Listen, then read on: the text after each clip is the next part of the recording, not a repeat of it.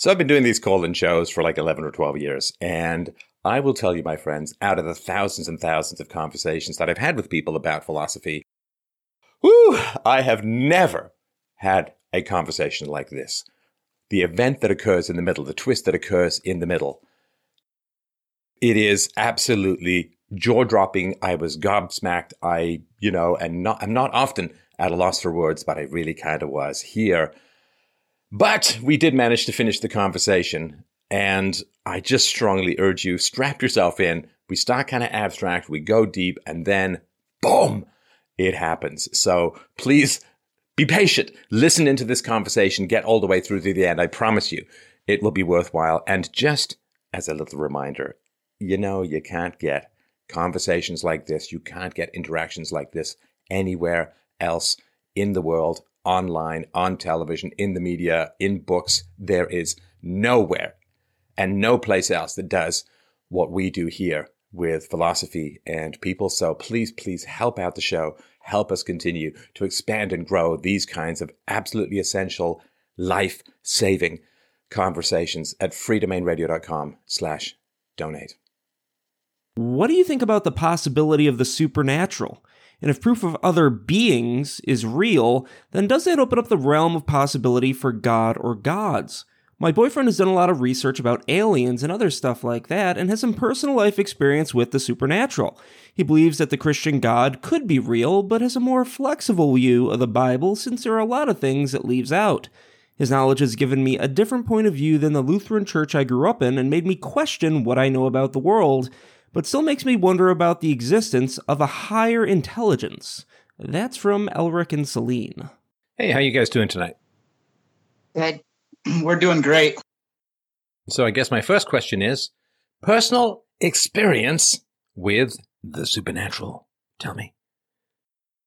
Yeah. Um, so uh, I was I my mother moved away whenever I was young, seven or eight years old, um, and I reconnected with her and um, started visiting her when, in whenever I was 14, 15 maybe.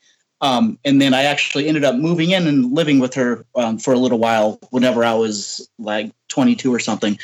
Um, and I always knew that she was into that whole kind of, for lack of a better word, the like white magic kind of hippie stuff, you know. And I, I didn't really think much of it other than just whatever, that's what she's into. Um, and then living with her, um, I experienced some. She lived in a haunted house. Just to to put it completely blunted, bluntly, there was some negative being in that house. I I've seen uh, her TV has turned on when it's not plugged in. It will turn on various TVs, uh, things, electrical items will turn on and off on their own. Um, things have flown off the walls, kind of like poltergeist activity. Um, now that could be some kind of magnetic thing. I, am not sure, but um, basically that really opened me up to there's some uh, something else is going on. Um, not to ramble on, but that's basically basically where's that where I'm at with that. Right. And what was your mother's level of dedication to reality or commitment to objectivity or rationality, that kind of stuff? That's a good question. um, I don't know about his mom per se, but I do know that I consider myself to be a pretty rational person. I've never seen any supernatural stuff happen. Wait, wait, wait, wait, wait. Would, what happened to my question? Yeah, uh, she um, she's a very intelligent woman, and she is um, I want to say she's down to earth, but she kind of isn't. But she, uh, growing up, she's had these experiences. Her family's had these experiences, and supposedly it's kind of a bloodline thing. Um, but I mean, her, her approach to everyday situations is a very, very rational, rational kind of based way. Um, but at the same time, she she definitely has some fantastical views on. Tell me, on tell me about some of her fantastical views. Um. Well, she so supposedly I have to take all this. Just I have to assume. Okay, guys, just, just just for the sake of like, don't give me all the caveats. Just give me straight up stuff, right? I mean, millions of people are going to listen to this. No pressure, but let's just cut out all the caveats and just get straight. So, what were some of her less uh, uh, mainstream views? Let's say. um magic. Um, she can see what um what's going to happen in the future. Things like that. Um, she also has experiences with entities. Um, kind of like sleep paralysis. Wait, stuff what, is, what does hear about. entities mean? I'm not sure what that means. shadow like shadow people humanoids um um bipedal um creatures but with no real facial um definition to them just uh like a black mass but a bipedal black mass um Bipedal, but yeah, okay, all right. bipedal yes. So she believes she can see through time.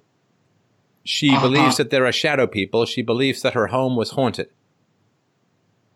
correct she actually got the house for sale uh, a lot cheaper because the people that owned it before her wanted to get out of the house because it was so haunted uh, when she got it they the whole family was sleeping in the living room together they were afraid to sleep by themselves the um, so there's some backstory with that and I, I find it hard to believe that well, one family would lie about it and then my mom would pick it up you know and run with it so i tend to believe that there was something happening at that house Well, that's certainly one possibility. There are other possibilities, which I'm sure you're aware of, right? uh-huh So, Elric, you had it pretty pretty bad as a child, right? Um, I, it could have been worse, Not really. but it was just It's it's hard to. Re- so this is your adverse childhood experience score: verbal Okay. abuse slash threats, molestation, sex, rape, no family love or Yeah. support, neglect, not enough food, dirty clothes, no protection or medical treatment, parents divorced, lived with alcoholic or drug user, household member depressed, mentally ill, or suicide attempt. That is pretty freaking bad. Yeah, yeah, that's all correct. I know you, you said it. I know. Yeah. So that's terrible. So what happened in your childhood? Well, let's start with the molestation or sex or rape. Sure.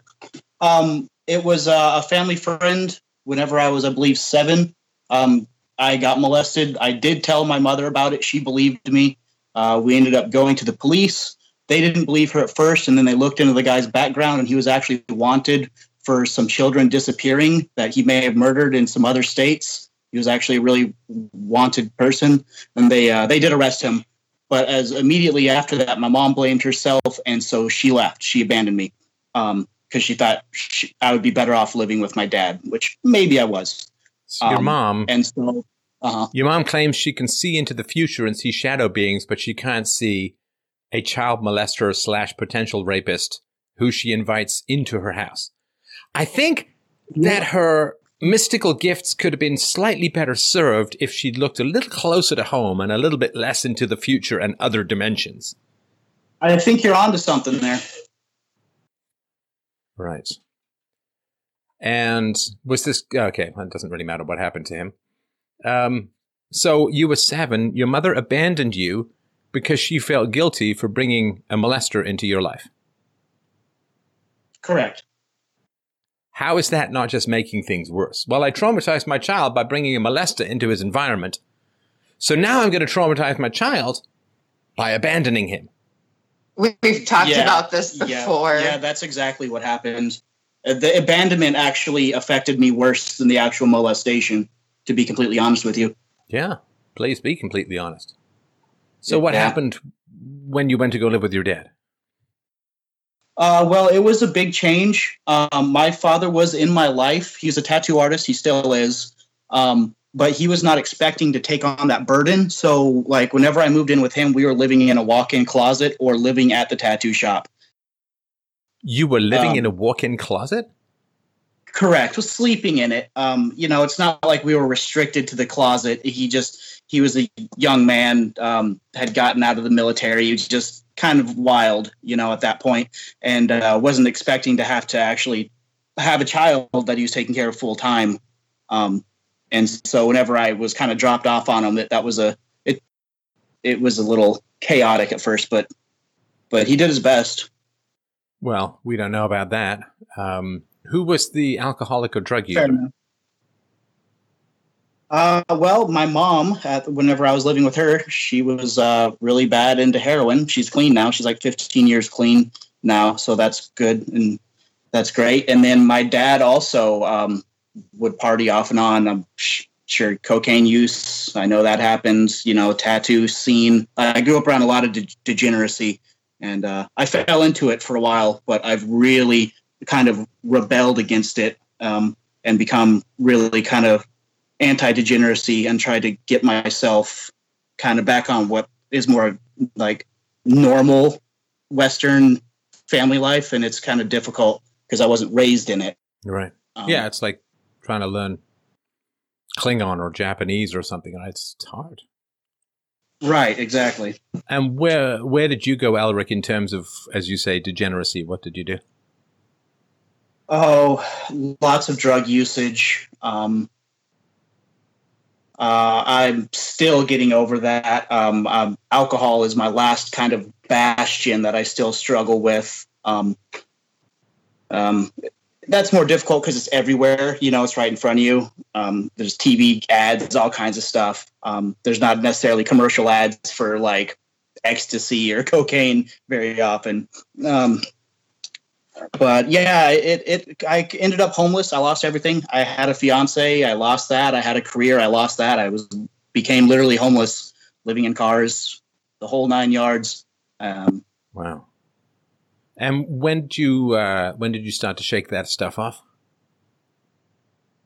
Um, well, from the time that I wanted to quit, there was like a, a time period of getting over the physical addiction um, to where I could actually kind of start to say no um, and and get off of it. Um, I I would say that I I quit using like regularly about how long? Three years ago, three four years ago. Yeah, yeah, about four years ago. Actually, whenever I, I moved in with my mother, I moved away from where I, the state I lived in before and came up and stayed with my mom because I just needed to get away from everything. Um, Right. Yeah, I would I would say that whenever you moved is probably yeah. so like four change. years ago. Right. Okay. Okay. And when was the last time that you saw or believed you saw a supernatural phenomenon? To be completely honest with you, um, I haven't really seen any how I, I did see the things pop off my mom's wall. So I suppose that was what was last Christmas, or is that two Christmases ago? Yeah, I think it was uh, two years ago. We yeah. were over there, and some stuff happened, and I've never seen anything supernatural before, and so I thought it was strange. There's a possibility that it wasn't supernatural, but it was definitely strange. It was kind of strange. And it was stuff fell off the wall or flew off the wall like yes but they were latch it wasn't just it fell off it it moved horizontally uh, off of the wall uh, like forcefully kind of tossed off. And also it was kind of hooked on it was a i believe a, a picture but uh, they were hooked on not just kind of set on. Um, so it, it falling off is just kind of unlikely. It would have had to kind of lift up and over the latch to come off of the the mounting if that makes sense. So a picture came off the wall. I don't mean to diminish it, but we're not exactly talking about close encounters of the third kind here, right? Correct. All right. Now, Celine, you got together with Elric when he was a drug user? Um, he was, uh, he had come out of treatment and he was currently um, in the process of becoming sober. So um, we met in the mindset of yeah, this is not what we want to do yeah. anymore. We both wanted to better ourselves when we met, and we've been doing that and working on it together. Mm-hmm. I mean, good for you guys for getting clean, for sure. I mean, that's that's congratulations. And Celine, you also had it pretty hard as a kid, right? I was never really physically abused, um, but as I've heard on your show before, um, there are some other types of abuse can, that can be just as bad. So, um, not to diminish my problems or anybody else's, but yeah, it was. It could have been a lot better. Because you also said yes to molestation or sex or rape, right? Right. And what happened there? Um. Well, there was there was the inappropriate touching um, from my dad, but he never really did anything uh, beyond that. And then when I was a little bit older, um, like just four or five, it must have been, my brother tried to say that well because we were playing house and he tried to say that if you want to have a baby and we're playing house together you know how you have to get one. And so he tried to like coerce me into doing something i had no idea what he was doing and that was the only thing that i can remember. Um i block i think i blocked it out for a long time and then later on i remembered it. And yeah that's just the gist of what i can remember and how was uh, how old was he and you at that time? He was six years older than me, so it was pretty big difference. Um, but how old were I, you? I was four or five at the time, so he would have been ten or eleven. And when you say that your father had inappropriate touching, what do you mean? Um, like when I would be on the swings, he would do things like pinching my butt. Um, later on, whenever I was older and I would visit with my dad, um, he would still, you know, like tickle me like underneath of my clothes. And I told my family that it was made me uncomfortable. And so I was, I didn't have to see him alone anymore. Um, but I never wanted to like accuse him because I felt like that, that was wrong. Like my family made me feel like I shouldn't do that, sort of. And you had uh, an alcoholic or drug user in the house too, right? Yeah. Um, I didn't even find out. My mom was the alcohol user. I didn't find out about that stuff until I got older. My aunts and uncles um, shielded me from a lot of that stuff. Because, well, I mean, obviously, they didn't want me to, you know, deal with the complicated idea that my mom was suicidal and depressed and, you know, an alcoholic. So, right. Why do you think she was suicidal? Um, well, this is something else I found out later on whenever I was older. She kind of let it slip one time. She was actually raped um, whenever she tried to join the military. I guess she she and her sister were rejected because of the physical, and whenever she had gone there for the testing is whenever she was raped and attacked by this person. Um, so I think that might have something to do with it. But there's also she told me about this whenever I was still a kid. Um, she told me that she felt guilty because she was not very nice to her own mother whenever she was a teenager and that was at the same time of whenever her mom had cancer.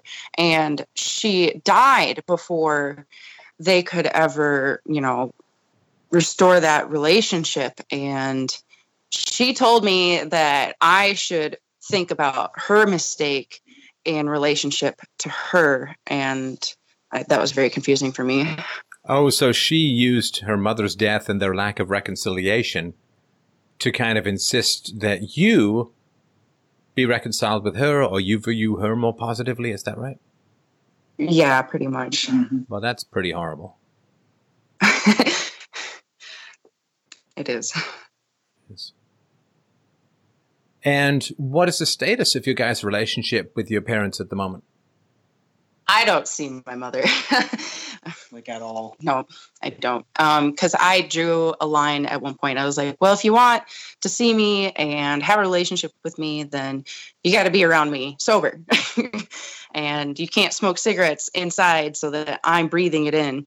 And she flipped the handle. So that's that's not happening. So she chose chose drink and cigarettes over you. Basically. Yeah. I'm so sorry. That's uh it's a terrible choice.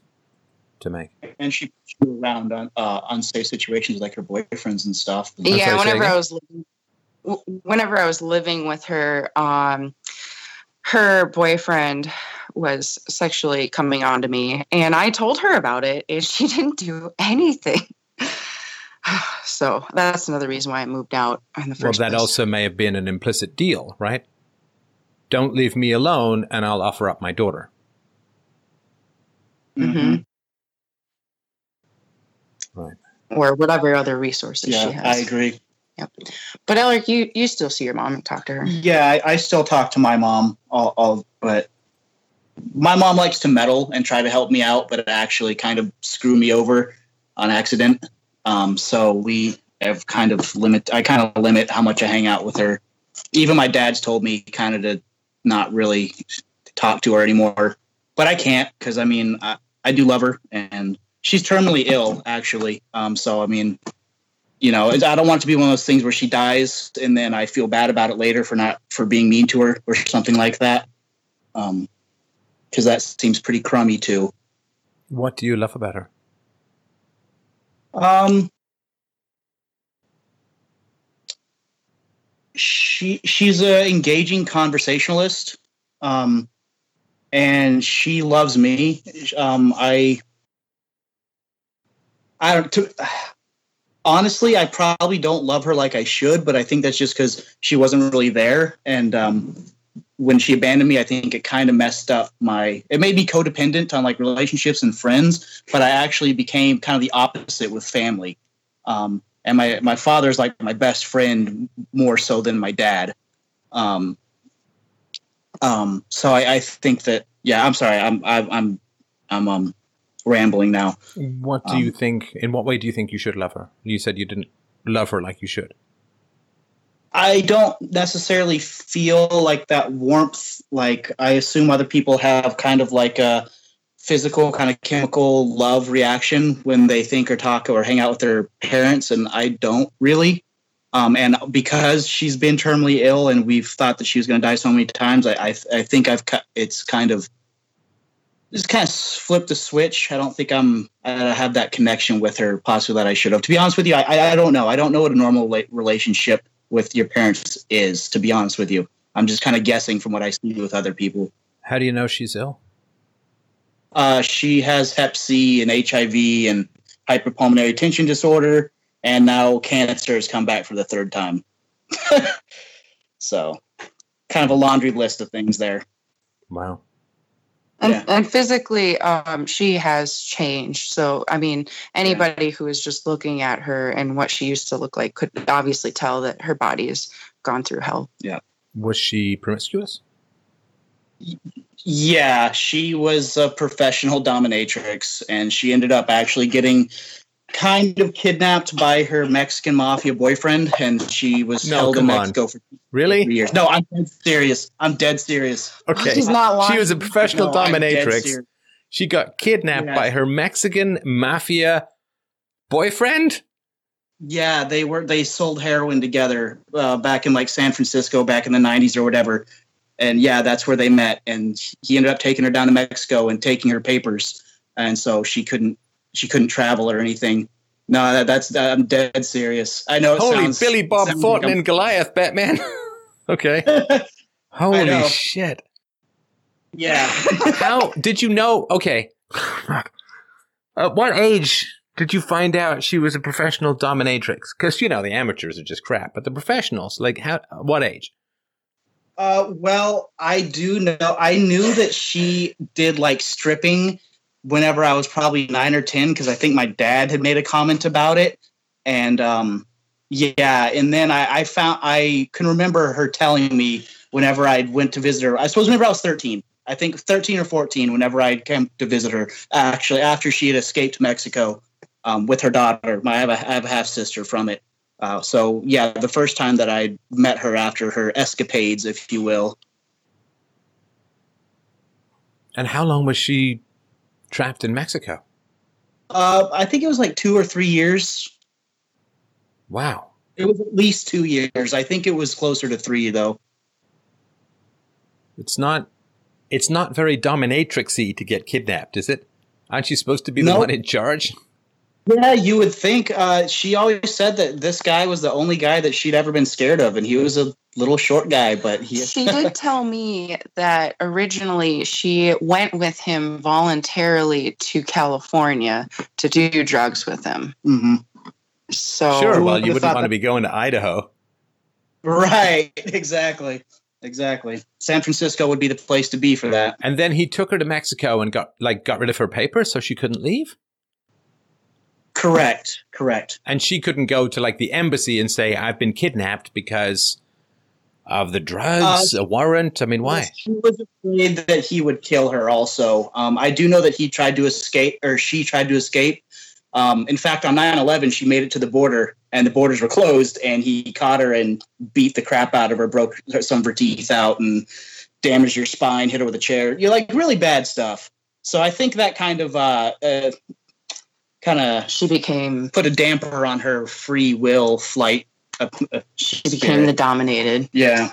And she had to protect her daughter. She was always afraid that he would kill her daughter because he would say that he would kill her daughter if she escaped, or that he would send people to kill me if she ever escaped. Um, so So remind she- me again what you what kind of love you think you should feel for this woman. Uh, I, I don't know. It I, if anything, just kind of a moral thing. I think you should love her, and Why? I don't. Um, I think forgiveness is a is something a good trait that I have, and I don't really want to get rid of it. Sometimes, hang on, hang on, hang on. Has she earned forgiveness? Has she trying. taken ownership? Has she apologized? Did she offer to help you with therapy? Or, I mean, what has he Yes. done? What has she done Yes. to earn forgiveness? Um, well, she's gotten totally sober, um, so that's that's good. Um, she's she highly encourages me to uh, you know seek therapy. She's uh, involved with um, the state. She sits like on the city council or something like that. She's very and she encourages me to get help and work through that. And she does apologize. In fact, she apologizes a lot, and she thinks that I hate her, um, but I just won't admit it. but I, I don't what? think that I hate her. And do you hate her? I don't hate her. I'm kind of disappointed in her, but I don't hate her. Hater, hate is too strong of a word for this. I'm just kind do of you, I mean, just out of curiosity, yeah. what actions would someone have to take for you to hate that person? Um, threaten me or my people, or I, I suppose if they're posing an immediate threat, or they're just cruel. Like Wait, if um, they're Matrix. cruel, you mean if they abandoned their child after exposing that child to a child potential child murderer and molester? Would yeah, that would that uh, fall into the category of cruel? I would say it was more of a she, not cruel because she didn't do it from a malicious point or like uh, she wasn't intending to to have those things happen. Um, but her poor choices did allow them to happen. So I'm, I suppose I'm mad at the choices, but I I'm not holding, I'm not angry at her the person because she She didn't, chose to like, be a um, dominatrix and and put herself in the path of a Mexican gangster guy, right? And then she gave him a Uh-huh. child, or maybe she Yeah. was raped. I don't know, but she did She's- knowingly and voluntarily, while she was a mom, put herself into a situation where she was going to have daily contact with some very dangerous people in society. correct.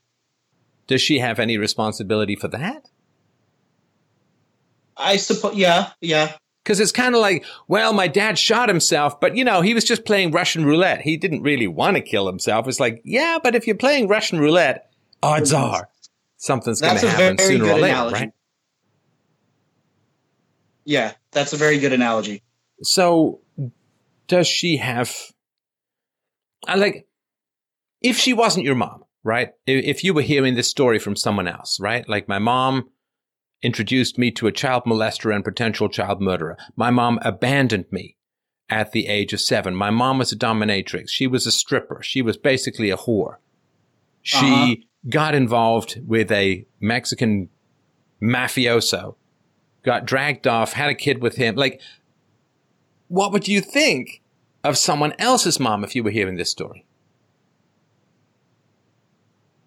Yeah, I would. I would probably think that she doesn't make very good life decisions. Um, I would probably feel bad for that person. Um, Doesn't make Yeah. very good life decisions. putting it mildly. She's a mom. Uh huh. She's a mom. And this is how she chose to make a living. She's a mom. She chose to abandon her children. She's a mom. She chose to do drugs and drink, right? Uh huh. That's not an option. You understand? It's one thing if you're a young single person and you do these terrible things to yourself, but she was a mother. Like your, your, your window of allowable behavior when you become a parent gets really small. And it should. Because it's not just about you anymore, right? She was an unbelievably terrible mother. And you had no choice in the relationship. You didn't choose. She chose to become a mom. You didn't choose to become a son, right? Correct. Because you guys are calling me up. The reason why I'm asking all of this. You guys are calling me up. Like, the important question is whether there are ghosts. No. the important question is can you see the demons? Which are pretty freaking material. Yeah. I think a lot of her behavior and stuff is actually what attracts these negative entities to her, if they are indeed real, which No, no. I think that the Forget the negative entities in the house. yeah. Forget the negative. It's not plural unless you're talking about two boobs. Yeah. Your Ah. mother is the negative entity in the house. yeah, yeah, It's not haunted by the dead. It's possessed by the living. my dad would agree with you. Now, here's the problem. Your mother, I bet, has a very wild and ungovernable temper. Um. Well, I mean, she used to do boxing and wrestling, but she actually is pretty good at keeping her. I don't know. That- I would disagree. yeah, you think so? Yeah, I'll go with yeah. Yeah, she has a temper. I'll go with yeah. yeah. I mean, she's never struck me or even really yelled at me, but that's mostly because she just admits that she screwed up and she doesn't have a right to do that because she wasn't there when I was younger. But she she can go off. She can become mother bear to other people and kind of go off. So yeah, Mama Bear? Holy Yeah. Christ, man. it's I need to I like take a spanner to your moral compass and just try and get it pointing some sane way again. It's it. I don't think it's a mama bear thing at all. Um, she doesn't want to be aggressive to him because she knows that she made those mistakes, but she's perfectly fine with being aggressive and argumentative with anybody else. yeah. Well, so it, no, it's that. it's, she's uh, not being argumentative. no, she she already broke him. Yeah. She doesn't need to control him. She already broke him. Yeah. She already broke his judgment. I don't love her like I should. You shouldn't love her. Loving her is an insult to Celine, who I assume is not being dragged off to Mexico by a mafioso. Not if I have anything to say about it. No, So she already owns your moral center, and you can't say things like, geez, let me just think about it. Who benefits from your perspective at the moment? Right? Who Me. benefits from you having this obligation and this morality, Elric? Who benefits from it? Your mom. Um. Oh. Your mom. So so that my hate doesn't come back on her and she doesn't have to like live with that. Is that kind of what you're saying? yeah. That makes sense. So you're still running around in your mom's brain. She's calling the shots. And you couldn't disagree with her when you were younger, right? Do you mean like how, what do you mean I couldn't? You weren't allowed to disagree with her when you were younger. You weren't allowed to have an opposing opinion when you were younger, when you were a kid. Uh, to be honest with you, I don't even really remember. Well, that is honest, and it tells me everything I need to know. Because children okay. Have lots of disagreements with their parents. Of course, right? Some of it's right, some of it's wrong, but they have lots of disagreement with their parents. So if you don't remember having any disagreements with your mom, that tells me all I need to know, right? Yeah, yeah, that makes sense. So, if you're not allowed to disagree with your mom, then you can't finally grow up. Because your mom was wrong about just about everything right? Uh huh. And you need to be allowed to disagree with people around you. That is essential for you having a soul, an identity, a, a thought, or a mind of your own. Single moms in particular, I don't know, the phrase emotional pedophilia is probably a little too strong, but I'm still mm-hmm. thinking about it. But single moms in particular, this can be other moms, and it's not all moms, of course, right? But single moms in particular, they kind of demand that their children, and in particular their sons, conform to their craziness, right? yeah. That's my mom too. Yeah, that's Celine's mom for sure, both of us. Yep. You have yep. to conform to the single mom's craziness. And if you don't, you're fucked, right? Yeah. I don't believe that the house is haunted, Mom. I don't believe that you should be doing drugs, Mom. I don't believe you should have a drink, Mom. I don't believe you should date this guy, Mom. I don't believe you chose a good father for me, Mom. I disagree, right? But that is not allowed. Single motherhood is a uno vagina cult. Often, most often. Single moms, you can't disagree with them or they go apeshit. Yeah.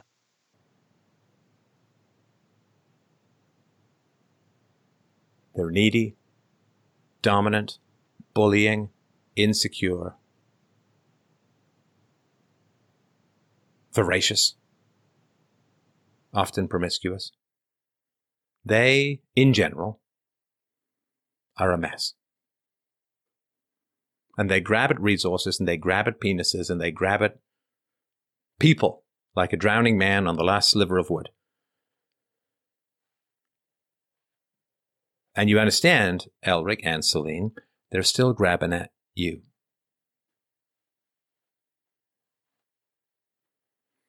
what wrong needs to accumulate for consequences to materialize? Do you, you guys don't have any kids, right? I don't have any kids, no.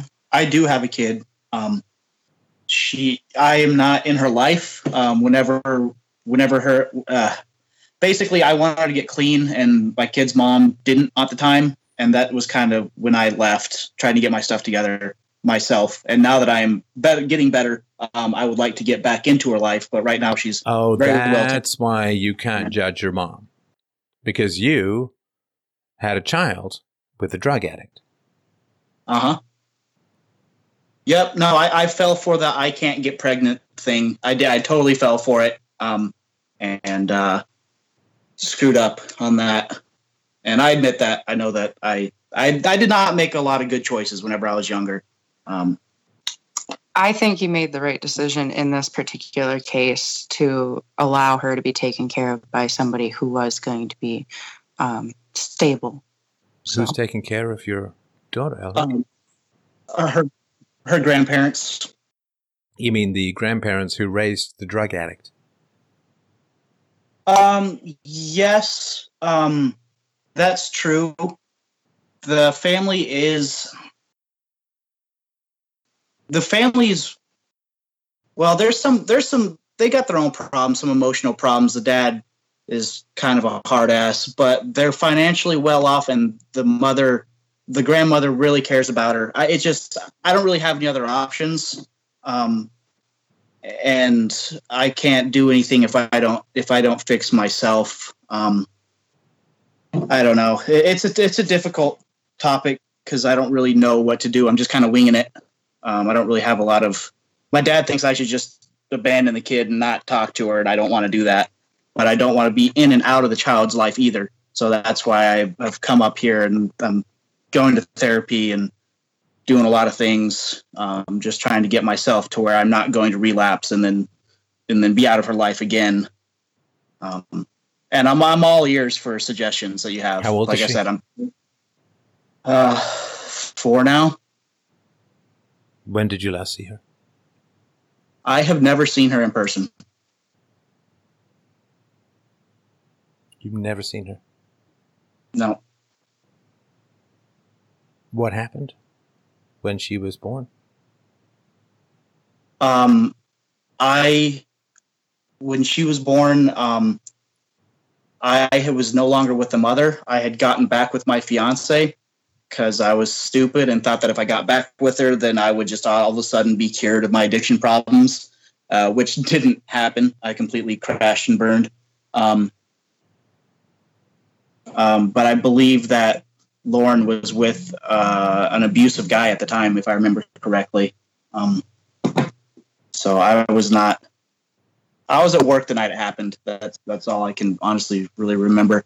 Um, You were at work just when your daughter was born, correct. Yep. and your the mother of your daughter was with an abusive man. Yes, I didn't find this out until later. Um, I had kind of suspected, but I wasn't really talking to her, to the mother at that point, because my uh, the girl I got back with, my fiance, her name's Allison. She actually forbid me to talk to. This is terrible, and I hate to say this because it's so shitty of me. But Allison didn't want me to have any contact with the daughter or the mother or nothing, and I went for it because I was that desperate to get back with her. Um, and so that that's terrible on my part but that's what happened and then after um, kind of pulling my head out of my ass and realizing that i can't just ignore this kid and that's not right um, i have begun kind of probing back uh, my mom is in contact with my daughter and actually has flown down to see her and everything um, and i'm kind of trying to make probing Wait, inquiries your mom is in contact with your daughter. correct yeah my mom is thrilled actually to No, but- be Your ex is fine with your mom, but not you. Uh, we actually, she doesn't hate me as far as I know. Um, I think you said it was your decision to to not be involved. correct. So it wasn't like it was imposed on him. Would the mother let you see the daughter if you asked? The mother would. It would be the grandparents that would be the problem. Because they only know me from whenever I was a scumbag, which I was. And the grandfather hates me as he should. Because I was out running around with his daughter doing drugs and God only knows what. And, you know, he wouldn't be a good father if he didn't hate me. And I respect that about the man. Um, So he's allowed think to hate you, but you're not allowed to hate your mom. I mean, fuck? don't get me wrong like i hate my mom but i don't like i don't have a burning desire to like go murder her or anything i just she just kind of Okay, but you're changing off your story now. yeah yeah well So he's allowed to hate you, but you're not allowed Yeah. to hate your mom. Because forgiveness is good, but he has no obligation to forgive you. i don't deserve forgiveness didn't you know Why don't you deserve forgiveness if your mother does? i i, I do i just i have a it's i just have a problem with like self-worth and um that spills over into people pleasing and stuff like that and i'm aware of it and i'm trying to work on it but So the thing to do is to stop pleasing people and start living virtuously, right? Because you're at the moment you're people pleasing your mom, right? Yes. And she is the human being, if I understand this correctly. She is the human being who has done by far the most harm to you. Correct. So your lack of self regard manifests as pretend forgiveness for your mom based on her needs, not yours. Could be. Yeah. That would make sense. That makes logic. That makes sense logically. The show's about. Yeah. Celine. Hmm? What do you love about Elric? Um, I love the fact that he is um, brave and courageous. You know, in the face of when he sees something wrong in the world, you know, he knows that it's wrong and do something about it. Um, that was probably the number one thing that I admired about him. Um, so far, his perseverance and not giving up on trying to stay sober has been um, i'm really proud of him for that and that that helps me as well to you know keep hoping i don't have to revert back to all the bad habits that i did and i can become more virtuous myself So when he sees something wrong in the world, he does something about it. Yeah and or or he Unless at least it's his mother who abused him or his daughter who he's never seen. Yes. Yeah. could be more applicable to his own personal life I could hold myself more accountable for more things. Definitely. Now let me ask you this, guys. If this courage is there, why the hell are you writing in about space aliens and ghosts and goblins and shit like that? If courage and doing the right thing and confronting badness hmm is the key, what is with all this alien ghost crap in your letter? Because those it's not the big issue in your life, is it? No, it's not. Um, I personally do struggle with whether or not I believe in the Christian God or if there's more, some wider explanation that we just don't know yet. it would be nice to know. You know, with the Christian God, you get judgment in hell too, right? Yeah. I mean, I don't think the Lutherans are way off base with that stuff as far as that being part of the worldview, right?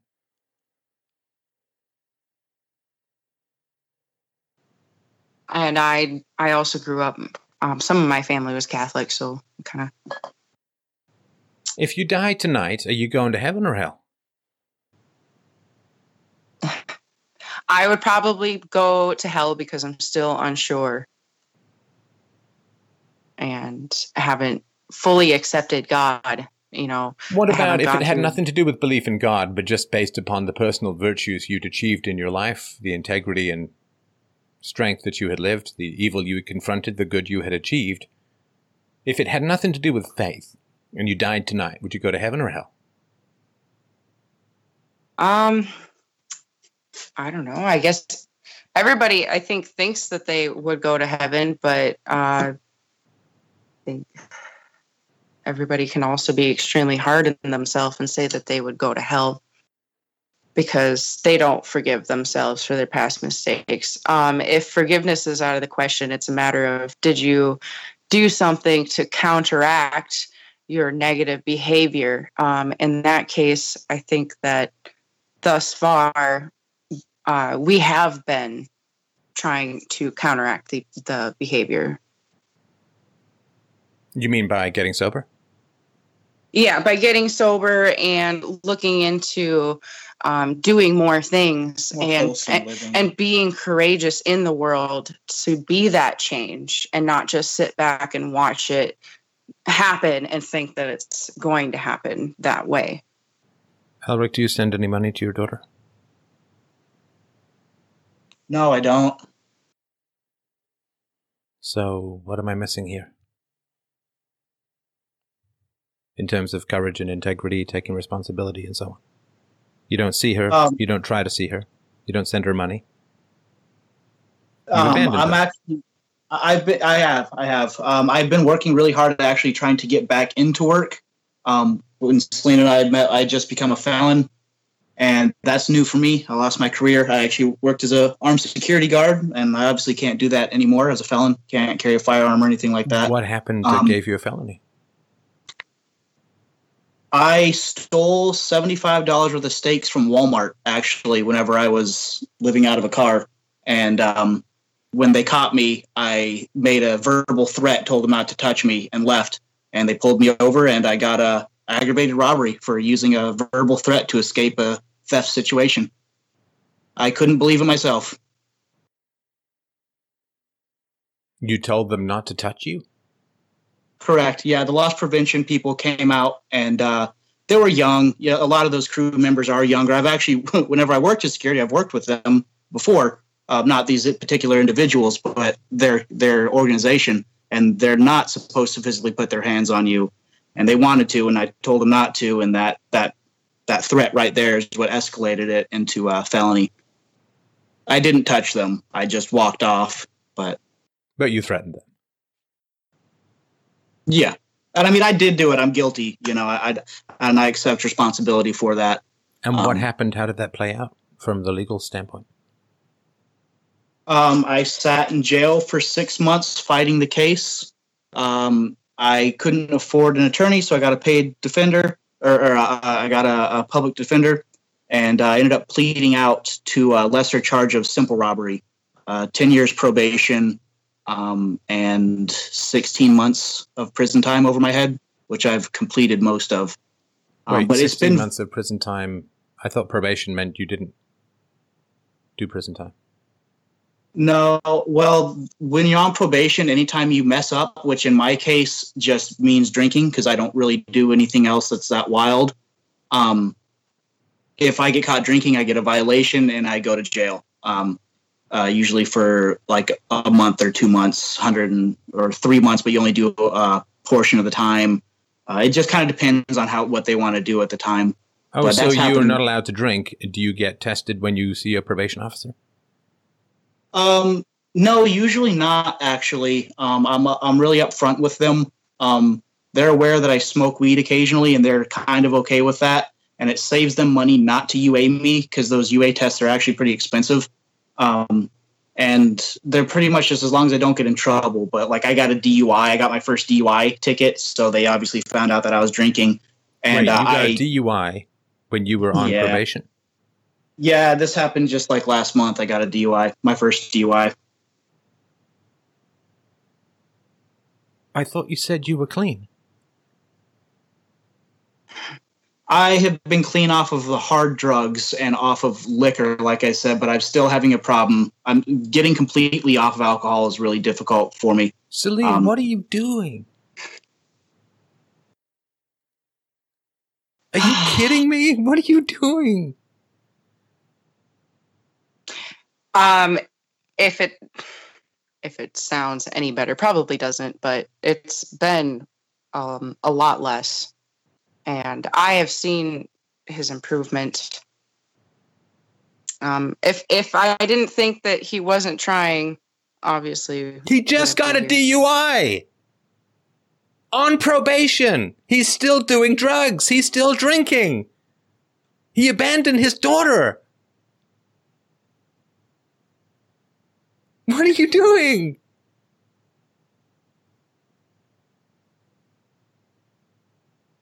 Um, He's a well, felon. obviously, from the beginning of the conversation, I obviously have my own problems from my childhood too. So. I get that. But I don't think this is helping. Is it? Um,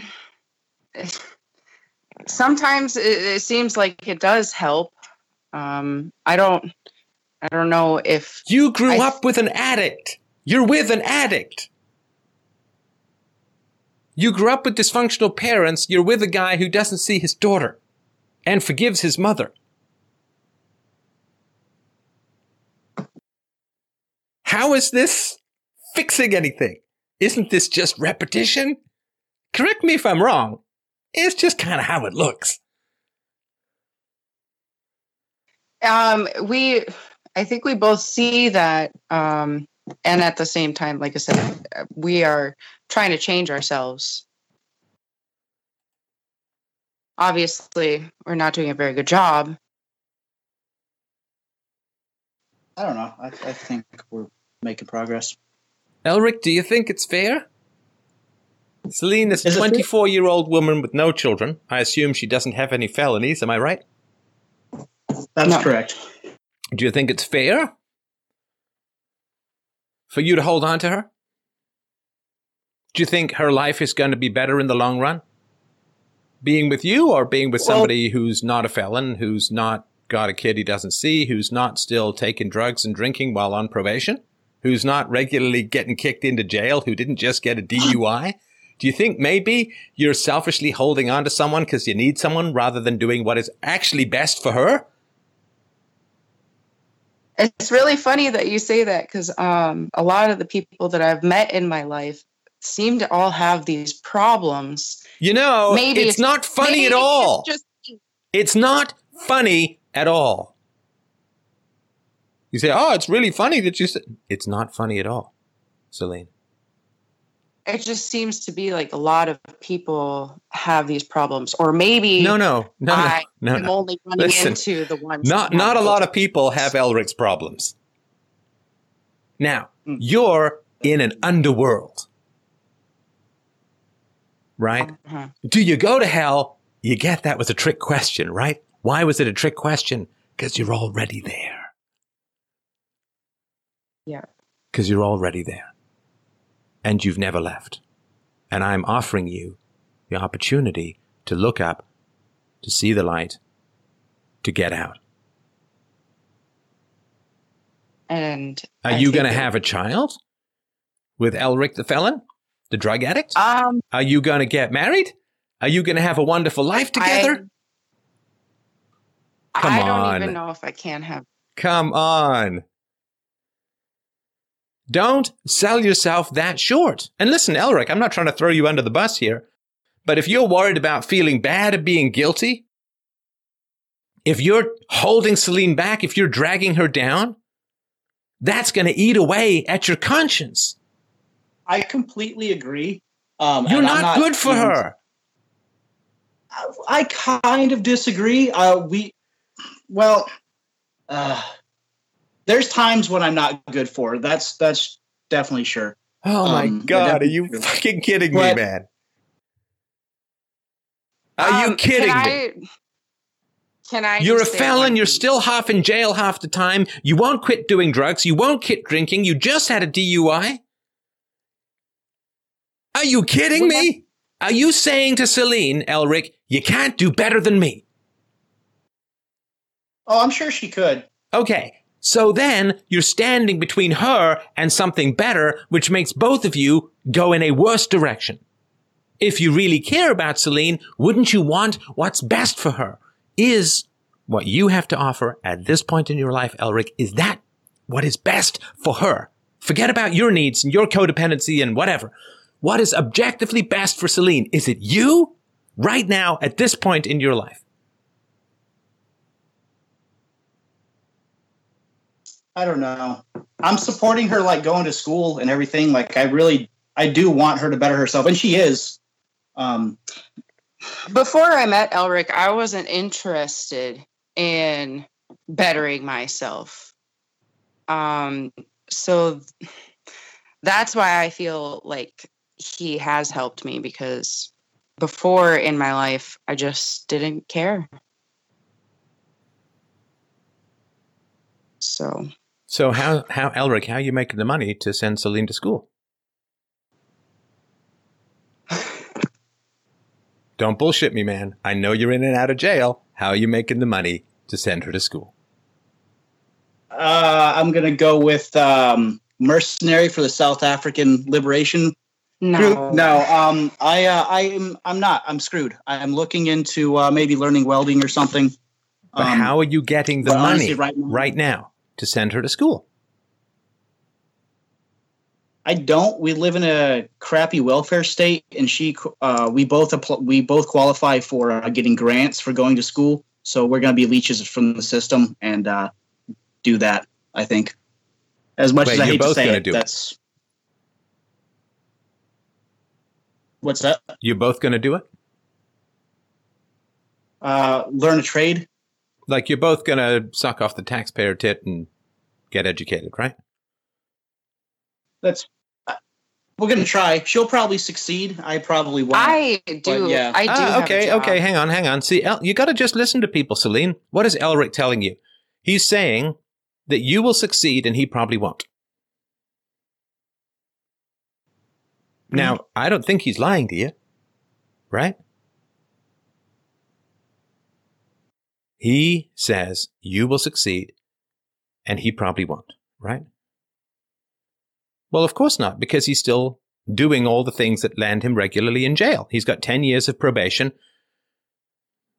How long have you gone, Elric, between going to jail? What's your biggest stretch of not jailness? Uh, well, I mean, I had never been to jail until I was 20. No, no, no. Since you were No. convicted. Oh, since I was convicted? Um, a year, maybe? Roughly a year. So you went a year between going to jail. Yeah. And were you doing drugs and or alcohol during that year? Yeah. So you didn't go to jail because you lied to your probation officer, right?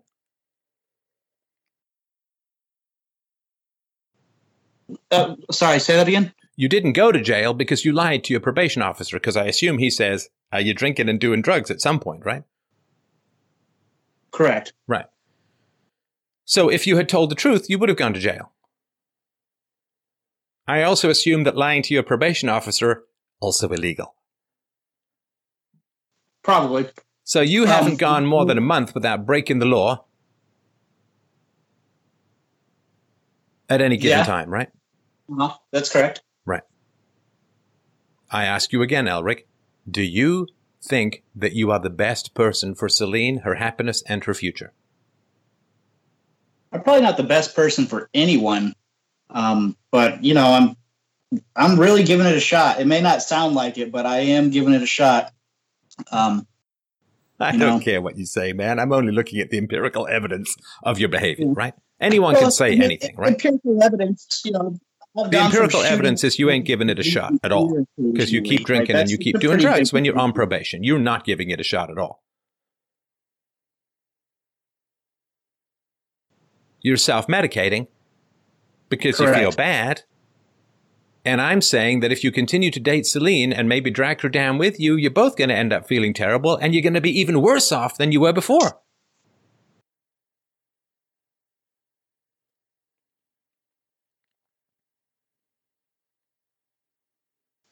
I mean, it's that's not impossible. What's not impossible? Uh, your your uh, your chain of events that you think will happen. Um, I, um, Elric, do you want what's best for Celine independent of your own needs? Or are you just using Yeah. her to sort of stuff up the holes in your own heart? Do you want what's best for her independent of your needs? To be honest with you, I could say yes, but that might be kind of a lie because I am super codependent. Right. Okay, no, listen, I appreciate that honesty. I really, I really, that is, that is most respectable and most, ah, look, here's the courage that Celine was talking about, right? So you are willing, or your neediness, Elric, is high enough that you would rather sacrifice Celine's happiness and future for the sake of your own codependency. And listen, that's kind of what codependency is. It's just another kind of addiction, right? Right. Right. Well, So- if I feel sorry, go good, ahead. then I can justify it to myself, right? So it's it's. I'm not- sorry. I just I was talking at the same time. I just missed what you said uh, when you started. If you could just repeat it, please. I was just saying, well, as long as I can justify it to myself and I get what I want, it doesn't really matter what Celine needs, right? Like I, I'm aware that that's a that that is a, a bad um, uh, thought process. Um, so I, I understand why you're I'm, saying. I'm still working on your and good thought with you. process here, Elric, because I gotta tell you, man, you're staring at the brink of jail every month and you're still drinking and driving and, and doing drugs, and it's like, dude, your good thought process remains a I'm rather elusive drugs. beast at the moment. I'm not doing drugs anymore. I realize alcohol is a drug, but there's a big difference from shooting up hard drugs and drinking a, a couple beers. Yeah, shooting hard drugs up doesn't automatically put you in jail, but drinking puts you in jail, doesn't it? Yeah. Yeah. So it's worse at the moment. Yeah, that's true. And you still smoke weed, which is a drug. Yeah. Yeah. Right. So, Celine, he's telling you that he would prefer you serve his emotional needs than do what's best for you.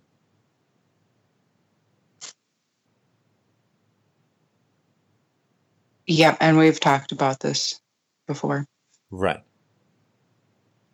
Why can't And you do and once again, I think why can't you do any better?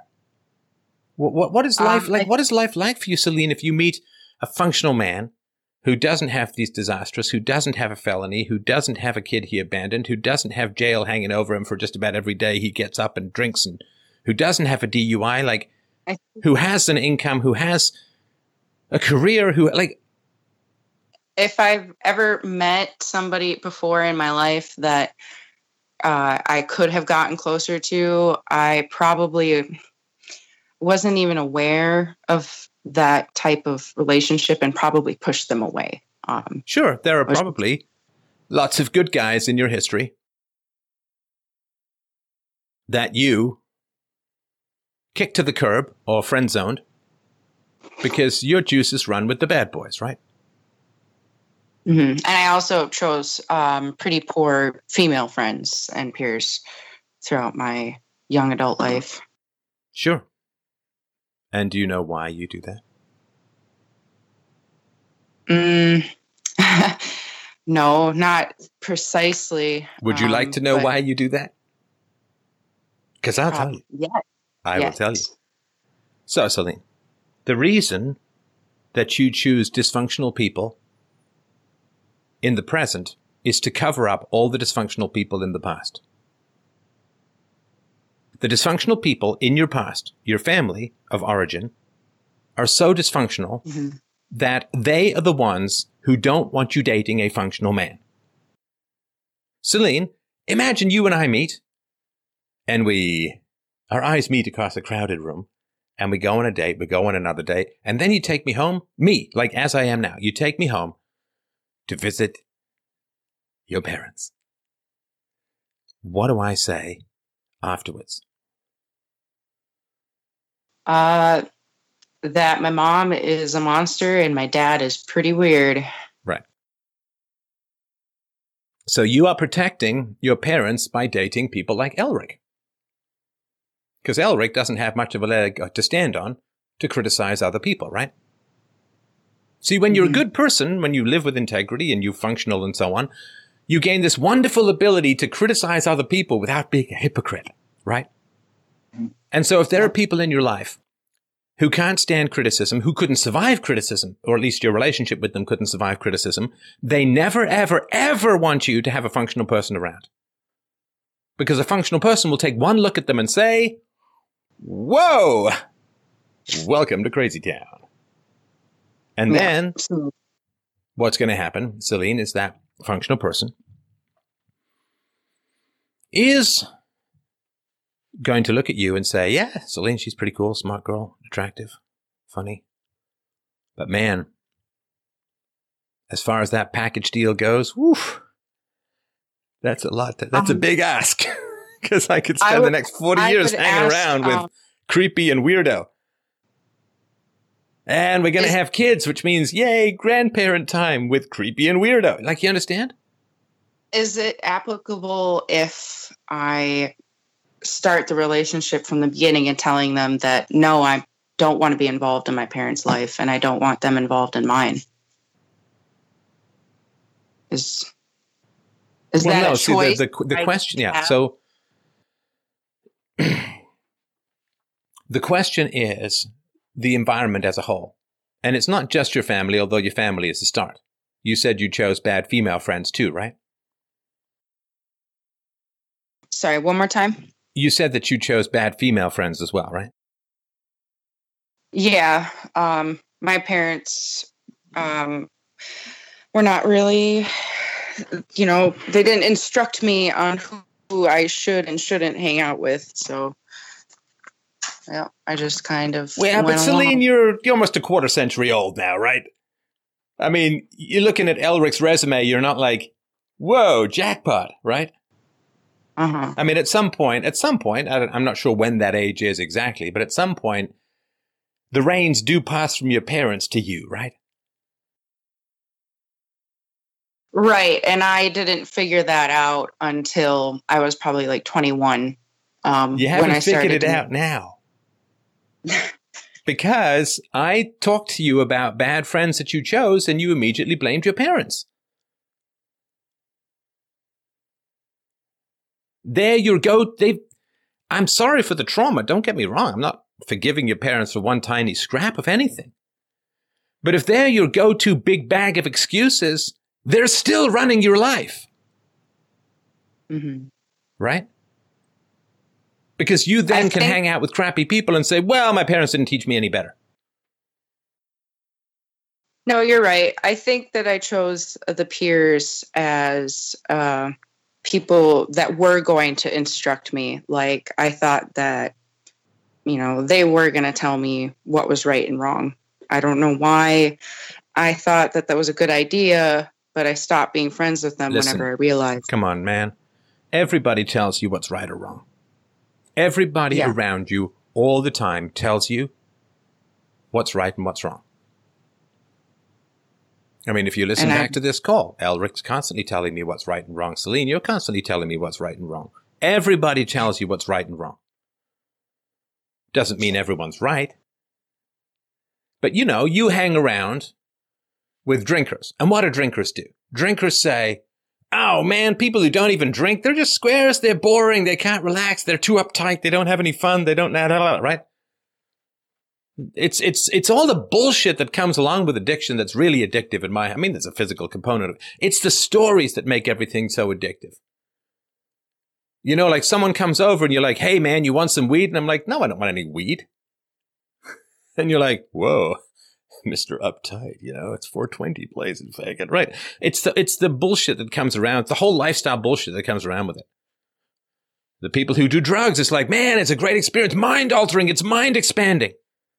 What was that bit from Weed? Some guy wants to give peyote or mescaline to someone and says, it's like 20 years of therapy in one night. No, it's not. No, it's not. It's bullshit messing up with your perceptions. That's all it is. Just breaking your brain repeatedly. It's like taking a hammer to a Ming vase. Bang, bang, bang.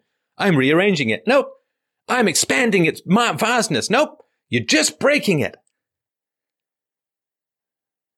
You're just breaking it.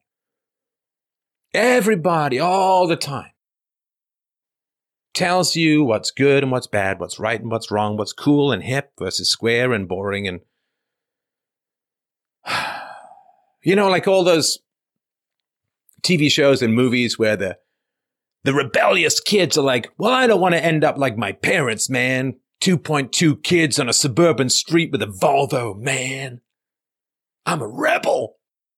You know, like the leftists, we're the resistance. It's like, no, you guys are you're the powers that be. You own everything. You control everything. You're not the resistance. the only thing you're resisting is reality. So when you say, well, my friends, I thought they would teach me what was good and bad, right and wrong, everybody does that all the time. If you listen to people's conversations, so much of it is a wrestling for the moral narrative. Who's right? Who's better? Who's cool? Who's hip? Who's square?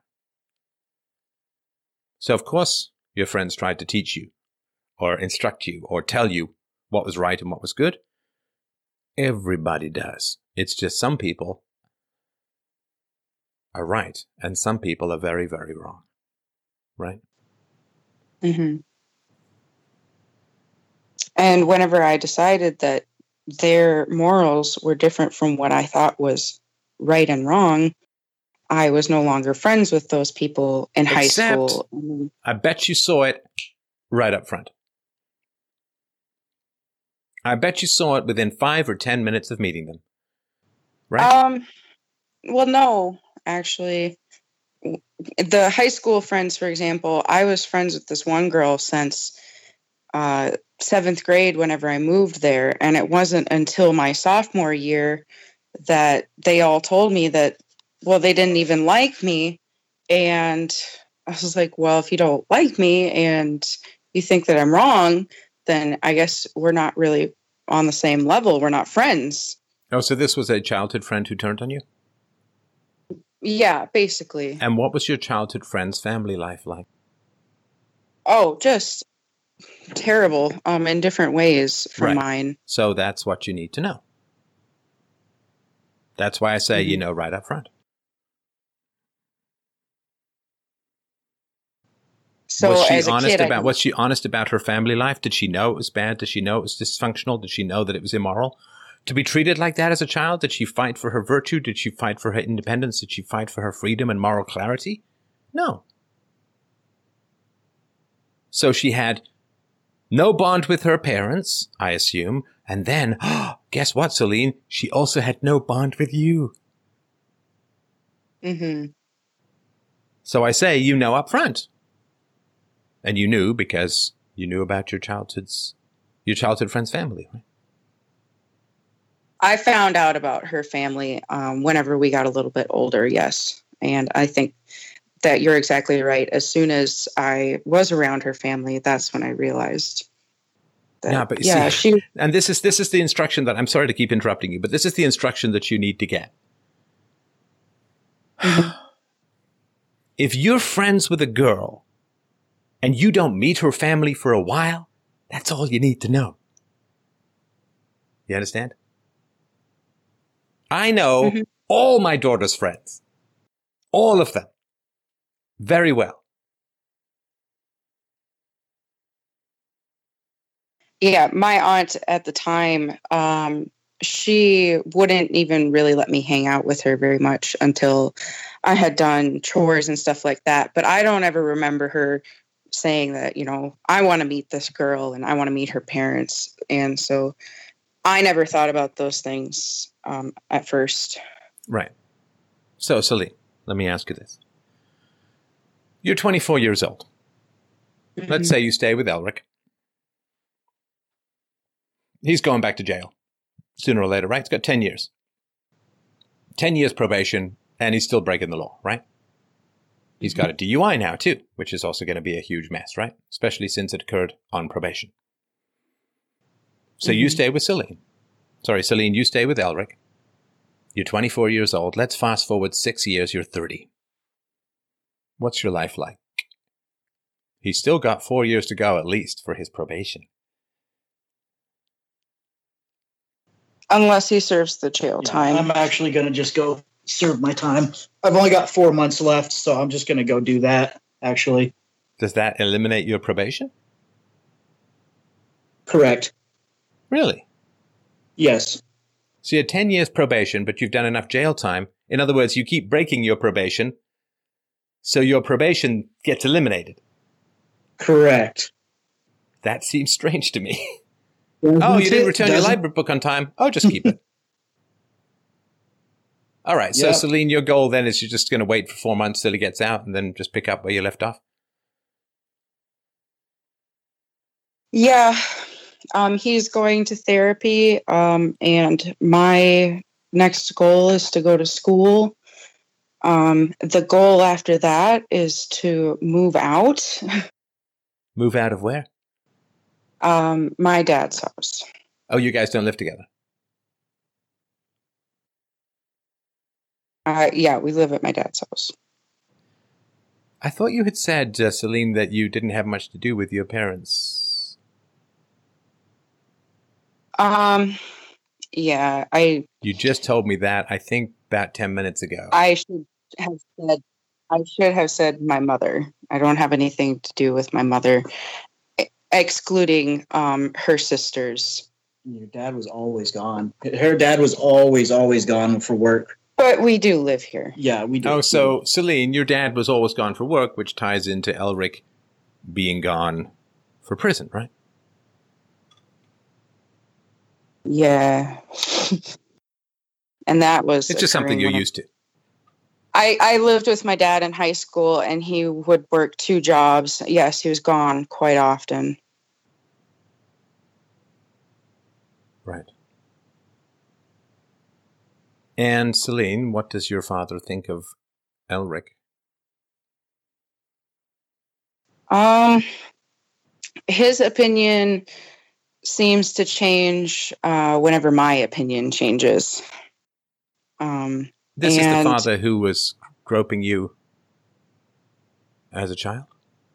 yep, he also has brain injury a really bad one. from an accident that he had.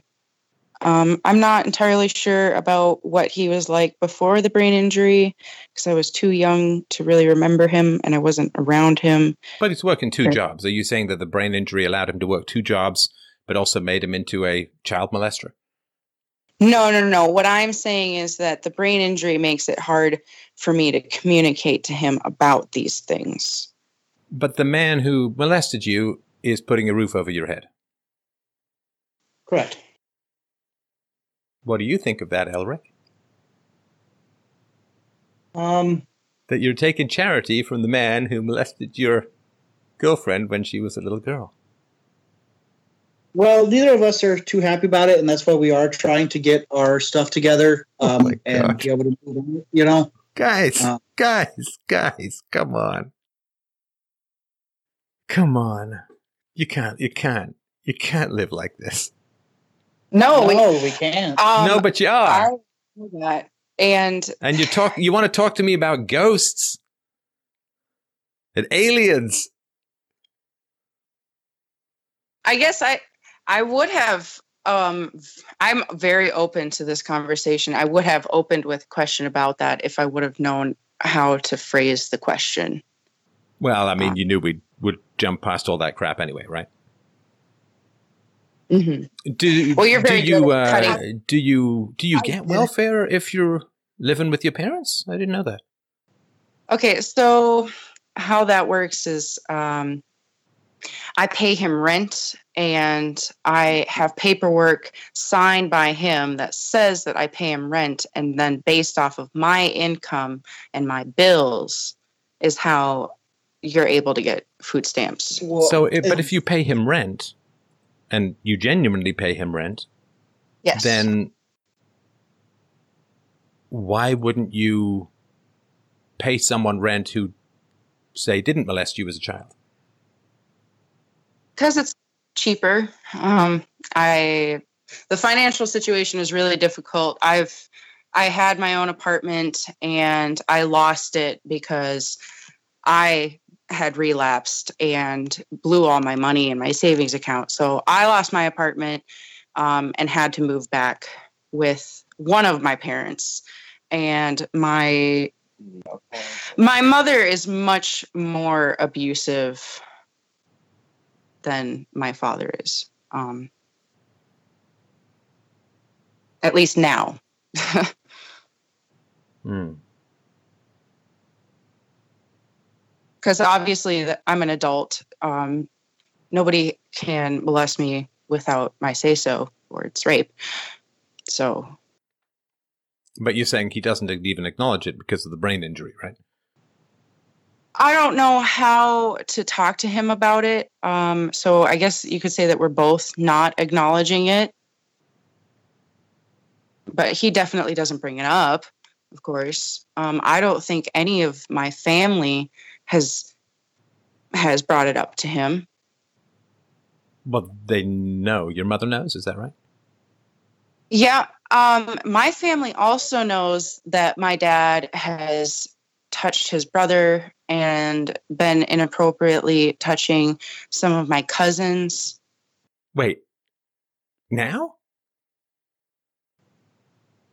No, he's not currently doing it now, but this has happened, and this is why they don't talk to him anymore, and they don't bring my family around for Christmases and stuff like that. You know, when you say not- that you admire Elric's strength in confronting wrongdoing, and you're both complicit in giving the pedophile money, I'm not sure I see the connection with the moral courage to confront wrongdoing when you seem to be kind of subsidizing it. Yeah, no, this is just too easy for us. So it's just easier for us to uh, do what we're doing now. You know, um, and that's and you're How's right. that easy path worked out for you there over over the long run? Well, you know, it could be better. Um, definitely, the easy path is definitely uh, not. It's all about that instant gratification. Okay, you, you guys aren't going to change, right? in the long I. I'm getting that. I prefer it over being homeless, Yeah. I guess. Yeah, okay. So if if that's the only option you have is to be with Elric and give money to your molester, if the only other option you have is homelessness, which is not the only other option you have, but if that's your perception, well, to that degree perception is reality. So you're mm-hmm. going to stay together and you're going to waste your youths and you're going to drag each other down and it's going to be a disaster and this one conversation I think is just more for other people to see the consequences because it doesn't seem to me that you guys want to change. I mean, you're not going to have another conversation like this again, probably ever in your life, right? But my understanding is that you're going all rubber bones on me now, right? So this, you know, my understanding is you don't really want to change and you want to take the easy route, and uh, you, you're going you're going to do that, right? I want to know what the hard route is and how to get on it because I realize that this easy route is not taking me anywhere. Yeah, we both. Oh, it's realize taking you down. No, it, oh, it's taking you somewhere. Don't miss. Don't forget that. Okay, taking us farther down. Yes. Right. So, you want to know what the hard route is? I do want I do want the struggle. Yes. Okay. So I'll tell you. First, you stop using people. You guys are using each other. Because you're codependent, because you're needy, because you're lonely, because you're afraid of relapse, because you're clinging together, as people do uh, who've got histories uh, of, addiction. So you learn to stand on your own two feet. And you have an income, right, Celine? I mean, you, you got welfare. You, did you? You said you had a job, right? Yes. Right. So you have an income. So you could definitely afford to move out, right? Even if it's just like you get a room somewhere, right? Um, I could afford the rent alone. Um, I but the bit see the hard thing is killer is like the car insurance and how would I get to my job? Because I don't pay my car insurance bill and I don't pay you know $500 in rent. How do I achieve those things when I'm not yet at that point? Yeah, that's kind of why we no, thought. but why? Why be- do you? Why do you need a car? Why do you need a car? If you can move, you just move closer to your job, right? if there's apartments that I can afford available, sure. Well, no, I didn't That's say apartments. I mean, I, I was living one room in a house with five other people when I was 27. So you could just get a room, right? You don't have to get a whole apartment, right? Yeah, I could. Yeah, I could rent with other people. Right. So, okay. So then you don't need a car. You can Um, Uber once in a while if you have to, or, or take a cab. You can, you know, take buses. I didn't get a car till I was like 33, I think, or 34 years old, maybe 33. So, you know, I didn't get a car I till I was nine years older than you. You, you, you find a way to survive. I got a question for you. you can get a bike. Um, it's better for you. what, what do I do about my pets and my chickens? Yeah, we we've started raising chickens. If I if I was going to move out of my dad's house, how do I? You sell the chickens. I don't know what to tell you. Until you get your life in shape, until you stop being codependent, and still you stop heading to jail, maybe ixnay on the chickens. That's all I'm saying.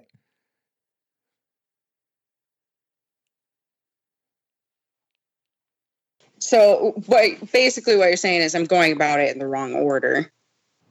What the the big barrier between you and fixing your life is chickens? That's honestly no, something I've never actually heard before. no, it's not. what an do I do with the chickens? No, no, the, the Just the stop. Um, it's it's not that they're an obstacle. It's just one of the things that I have tried to do to better myself. Um, and and like I said, that's I shouldn't be doing that right now when the core problems um, are still there. Kind of like, well, I wouldn't have kids because I still have depression, and I don't want to burden them with that. Why do you think you still have a depression, Celine? And I mean this with love and affection and care and concern. Why do you think you still have depression? What is your depression trying to tell you? Um, that I haven't worked through all of my problems yet. Eh, I don't know what working through your problems means, uh, but I haven't. I mean, are you are you with the right guy for your future, for your happiness, for your stability, for your? I mean, do you want to have kids in the future? Um, if I can adopt kids, yes, that would be an option for me. Why only Um, adopt? I don't. Are you don't concerned I- about damage for, from drugs? Um, that, but also just um, I don't think I can conceive. Um, uh, just my reproductive system um, was already faulty, and yeah, drugs and STDs. Um, I just don't think that there's any chance of it happening. And I'm not even entirely sure if I should try to, because you know, what if the child had some sort of defect and that's my fault? What I mean, STDs. Did you have STDs that are associated with sterility? Yeah. Which ones are associated? I know for for guys, you can get, become sterile if you get mumps or whatever. But what is it for women? I know for sure uh, chlamydia and gonorrhea um, are big ones because, yeah, they go in your fallopian tubes, and that is one of the problems. If if the egg cannot travel to the nest, then it doesn't grow. Right. And that scar tissue, right? They can. Uh huh. Yeah. Okay. So, but do you do you want to be a mom at some point? However, it's achieved. Yes. Okay. And is Elric the best father you can get? Sorry, one more time. Is Elric the best father that you can get for your children? Um, I've seen him with kids before, but um, as far as his actions go thus far, I'm not sure. And do you have any STDs uh, at present? No. And do you have any that may recur in the future? Um, I don't know about reoccurring ones. I guess um, the answer would be no if I didn't, if my doctor didn't tell me about the possibility of recurring. Right. Okay. No, like herpes and stuff. Doesn't it come back? Uh, well, technically speaking, you don't ever really get rid of herpes. You just have it and you get flare ups. Um, same thing with HPV. You always have it, and stress can cause flare ups. Right. But you don't have uh, herpes, right? No, Okay. no. Right. Tell me about the ideal man to partner up with. Like, if you could just have your complete wish list, Celine, who would it be? What would he be like? Um, someone who always strives for what the absolute truth is and everything. Um, and somebody who genuinely wants to pass that down onto the next generation and other people around them.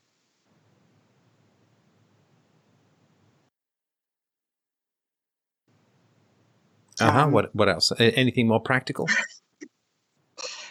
Uh, yeah, I mean, obviously, someone who is industrious and you know is obviously a hard worker, um, has good work ethic and stuff like that. Um,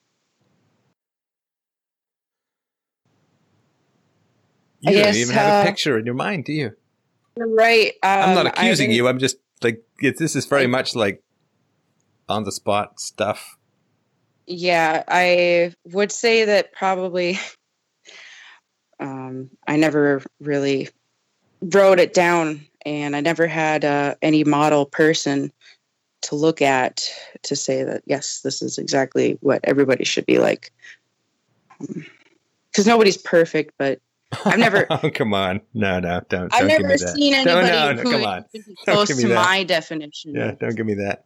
No, no gun is perfect, so it doesn't matter if it goes off in your face and takes your eyeballs off. All right. Because, you know, like one of the things that I think you want is for someone to be loyal to you, right? And to care about you. And I tell you this if you were my girlfriend and you said, hey, let's move in with my pedophile father, do you know what I'd Mhm. say? No, Yeah, you do. no. I, I mean, you would say no. Hell no. Like, I would rather be homeless than give Uncle Spanky Fingers more money.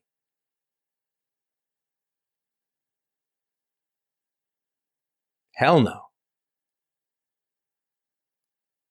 Because I don't want you to be around a child molester who harmed you because I care about you, Celine.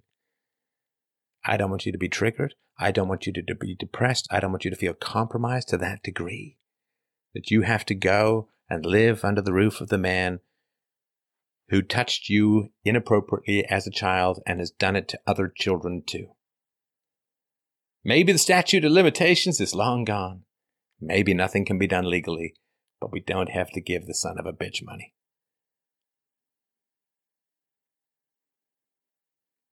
And I would say, if I had a bad habit that was interfering with our independence to the point where you do end up having to give money and live under the roof of a man who molested you, that I would say that habit is not worth my love's unhappiness. Mhm. Right, Elric? Does it? Um, Elric went to go see who was at the door. Um, That's fine. You can listen to this later. does does it does it count for anything um, that my father was financially supporting me um, as a chi- as a teenager? Does that count for anything as far as his dad no, repertoire? no, not at all. No. First of all, your father's supposed to financially support you as a teenager. That's the job. Yeah. I mean, this is going back to Elric's dominatrix kidnapped mafioso Mexican mom. Does it Mhm. count that the guy who kidnapped me also bought me burgers? No, it doesn't count. There's no defense against pedophilia saying, well, I did get her some cornflakes. There was a whole I mean, trail of candy to my windowless fan. He ate some of the candy. You can't blame me. the it didn't continue whenever I was a teenager, but yes, you're right. It's called buying silence.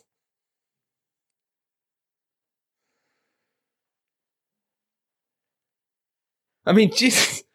Elric goes to jail for $75 worth of steak? And you're giving money to the child molester? God almighty. People sometimes think these conversations are staged. God, I wish they were. Because very real for you, right? So what I have to do then is move out on my own and get my life together. Your boyfriend is fine with you giving money step. to your child molester because it's easy for him. Come on, Celine. Come on. You've got to stop valuing yourself more than that. You're right. And that's definitely something that I am still working on so hard. And here's the thing. Here's the thing, Celine. This is the big secret. You ready for the big secret? Ooh, here's the big secret. Here's the big secret. First of all, you don't have to do shit. You don't have to do anything. Life is free. But here's the thing, Celine. a lot of times people wait until they feel right about something before doing it. Uh huh. The waiting means that will never come. So you may say to yourself, well, I'm just going to keep working on things and I'm going to keep thinking about things. And then one day I'm going to wake up and I'm going to feel that I have value and I treasure myself and I respect myself and I care for myself and I love myself. And then things will be better. Like I'm just going to keep tinkering and then boom, the car starts and we get a jetpack and we fly. That's not how it works in life. Like if I was 300 pounds, Celine, and I said to you, well, I'm reading a couple diet books. I'm working through some issues. I'm working on stuff, but I'm not changing my diet or exercise. What would you say? I'd say you're a fool. Well, yeah, maybe a little harsh, but it's it's not going to work. Working Sorry, through um, things and thinking about things and mulling things over and reading about things, it's like you have to act as if you have value in order for you to feel that you have value. It's, it's empirical. It's not psychological. It's empirical. In the same way that diet is not psychological, it's empirical. That doesn't mean you don't have issues to work through psychologically when it comes to dieting, whether you got fat or whatever. But if you want to have self respect, you act in a manner that has self respect written all over it, and then you get self respect. You don't get self respect by thinking about it or by mulling it over or by pondering it or by reading about it. You get self respect by acting in a manner in accordance with self respect. So if you're in there, I don't care what you think about, what you're working on, what you read about, what you journal about, what you dream about. None of that matters while you're under the roof of the guy who molested you, giving him money. Because that is acting in a way that has such self, lack of self-respect that your, your heart can't hear what you're thinking over what you're doing. The heart is Yeah. empirical. Our emotions are empirical if I'm if I fall into the lion I'm enclosure sorry, in the zoo. I don't mean to interrupt you, but I'm I'm, going to interrupt you. I don't mean to interrupt you, but I'm going to interrupt you. Um, Elric actually just got taken to jail. what? He went to go answer the door, and yeah, it was the police. Well, So, this uh, isn't live, so what the hell happened? Um, he missed his court date for the DUI. Oh, that was today. No, no, no, no. Um, that was on Monday. So he just didn't show up for the DUI court date. Um, he went to his PO the day after and asked him when it was and found out that he had missed it. Celine, do you know what this is? Do you know what this is? Hmm. It's a sign. No, I know. It's and a sign, Celine. What is it a it's been- sign to do? it's been coming on for a long time now. What is it a sign for you to do, my dear? To change everything that I'm doing. No, don't give me this abstract stuff. Give me something physical you can do. to move out to to be on my own to be single um Praise go to- Jesus! I have believed. it's a scary thing i'm not gonna lie at all i'm terrified Of course, but i know of course. know Listen, that- and I, I completely understand and I completely sympathize. And I'm not trying to downplay. It is. There's a reason you're with this guy who just got dragged off to jail. There's a reason you're with him, and that's because being alone is terrifying. it's terrifying for both of us yes Yeah, I'm gonna just get you to focus on yourself a little bit for now. yeah i'm sorry Elric, I sympathize with his childhood. I really do. The guy is a loser. Now, maybe he can turn that around at some point in the future. but he's not turning it around by failing to show up for his DUI court case. Yeah, he's he's a He's a loser. yeah he's a loser who's been not trying hard enough. You think? If you can't get through a call I about your life too without being dragged slack. off to jail, I think a little bit more effort might be required. Yeah. And that, once again, I'm going to take credit for, you know, not setting that standard of saying, well, if you're not trying, then, you know, I shouldn't be with somebody who's not doing these things. The uh, the moment you have to put those kinds of ultimatums down, though, it's done anyway. Seriously. Because let's say you said, hey, Elric, I'm going to leave you if you don't shape up. Okay, maybe he shapes up, but not because he wants to, not because he cares about it, not because he cares about you. He just doesn't want to be alone. Or he doesn't want to. I mean, does he contribute money to the household outside of welfare? He has. He has. At some point, he find Well, a bottle or two. He or- doesn't get. He doesn't get. He doesn't get welfare. Um, but whenever he has worked a job and made money, he gives a portion of that to me. So you're supporting the pedophile and the felon. I hate drunk drivers. I've said this before and I'll say it again. I hate drunk drivers because they do so much damage to people. They destroy lives. They destroy property. They people. Hey, you want to go drive yourself into a tree? That's your business. But they take out other people because of their selfish drinking and driving. I hate drunk drivers. hmm So your money goes, well, I guess, no, you work, right? Yeah. So government money and your money goes to the child molester and the drunken, drug addicted felon. Celine? And welfare state. Yeah. Yeah. Yeah. I'm, I'm, I'm pretty sure, pretty sure that that's not where you want to be in 20 years, right? Nope.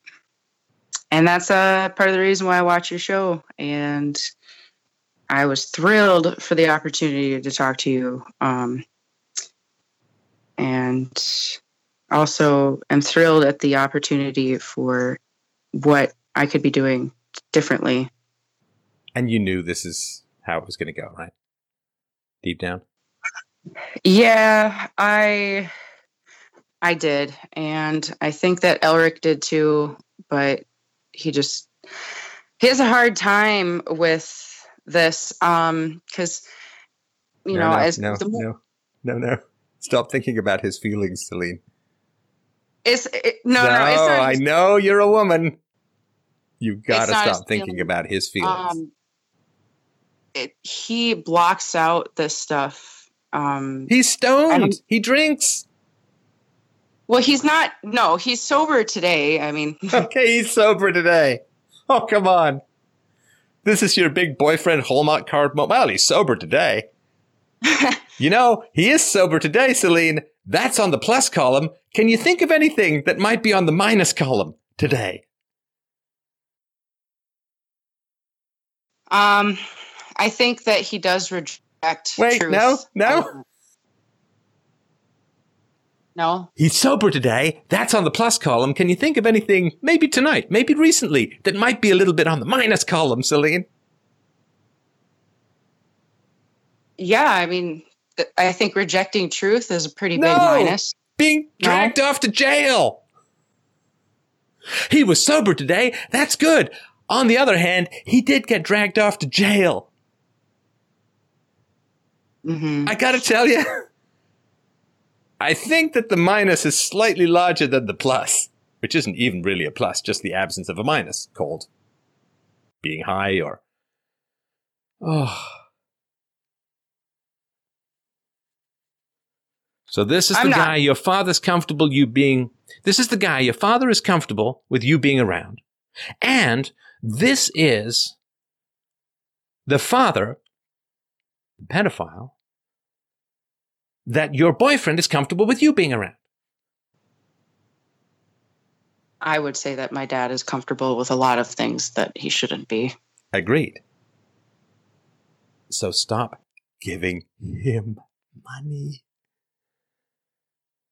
And part of the reason you can't move out is because Elric needs your money, right? Yeah.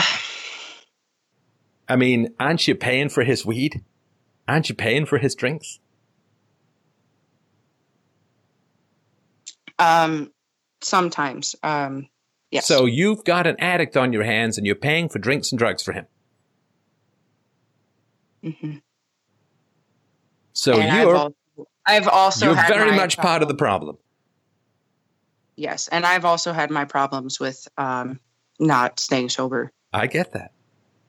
I get that. You know what a great way to stay sober is, Celine? Don't be around giving money to alcoholics and drug addicts who then get into cars and drive drunk. It's a good way to stay sober. It's stop being around addicts. Yep, and that's uh, that seems to be really difficult for me to do to find people who are not addicts. Um, You're going to have to cross the desert. Because right now Mhm. you're in addict land, right? So everyone around you is Yes. dysfunctional. Everyone around you is an addict. Everyone around is screwed up. And you feel like you're walking through life looking like a, a fly in amber or something that's like one of those ships stuck in a bottle, like it's through a glass darkly. You're looking at everyone else all Uh-huh. over the place, right? And you Uh-huh. can't reach them. You can't connect with them. You can't get in there, right? Because you're in addict land. And to get out of addict land, you're going to have to cross the desert, which means you got to be alone for a while so that you break your addiction, which is to addicts. would you say being alone? Then um, does that include not making close acquaintances and friends? I don't know. I don't know. But I would certainly be very much on my guard against anybody who's got dysfunction. Like, you got to go the opposite. You got to So go it's the better opposite. off. So it is better off for me to be isolated. no, no, no, no. The isolated is just another word, right? Uh huh. On my guard. Have you ever And- heard that song by Sheryl Crow, All I Want to Do? You probably have, right? Hmm No, my mom used to love listening to Cheryl Crow when I was younger. Yeah. It's an amazing song because it's so depressed. it really is. It's like Yeah. um, she's got these songs that have poppy tunes but are so depressed. Well, I mean, she dated an I always right? thought- She was she got involved I always with. thought Uh, about that when I was a kid. Too. I'm sorry. I always thought that whenever I was a kid too. I was like, wow, she sounds so happy, but the words are not happy. Yeah, my friend, the communist. It's like, what are you singing about communists for? No, this is uh, uh this is so this is the the question of, of feeling and she didn't escape it, right? She didn't escape it. She um Eric Clapton, she was with Eric Clapton who, you know, is a terrible as far as I understand it was an alcoholic.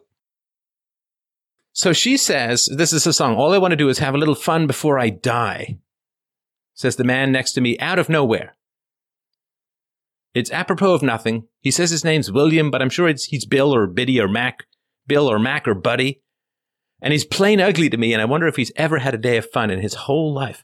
We are drinking beer at noon on Tuesday in a bar that faces a giant car wash. The good people of the world are washing their cars on their lunch break, hosing and scrubbing as best they can in skirts and suits. See? She's just sitting there. Some guy just starts spilling with her, no boundaries. A very intimate thing to say. I want to have just some fun before I die. Out of nowhere. Apropos of nothing. And he's ugly. And they're drinking beer at noon on Tuesday hmm in a bar. And there's a car wash. There are people out there in skirts and suits, right? They're, they're keeping their cars clean. They're, being responsible. They're, they have jobs, right? And they're nothing like Billy and me. She says, I like a good beer buzz early in the morning, and Billy likes to peel the labels from his bottles of Bud. He shreds them on the bar, then he lights every match in an oversized pack, letting each one burn down to his thick fingers before blowing and cursing them out. And he's watching the bottles of Bud as they spin on the floor. And a happy couple enters the bar, dangerously close to one another. It's, uh, it's really, it's a terrifying song. how isolated they are, how alone they are, how disconnected they are, how addicted they are. All the good people, all the happy people are a billion miles away, even though they're 10 feet from these people. Terrifying. It's, it's, it's a terrifying song. That feels like my life. It doesn't have to be that way, though. You don't have to be Cheryl Crow, which is a terrifying life, which is very pretty. She's a good songwriter and a good singer and, and all of that, and was a backup singer for Michael Jackson, so probably didn't learn a lot about how to avoid addictions. But it's a, it, it is a terrifying song. And like a lot of her songs, it's just really depressing. I used to ride with a vending machine repairman. I mean, really? Oh, the, the my my my friend the communist holds meetings in his RV. I can't afford the gas, so I'm stuck here watching TV. It's like, oh, that's really sad. You know, he's got some friend who's a communist. You can't even afford gas. It's like, what a horrible life.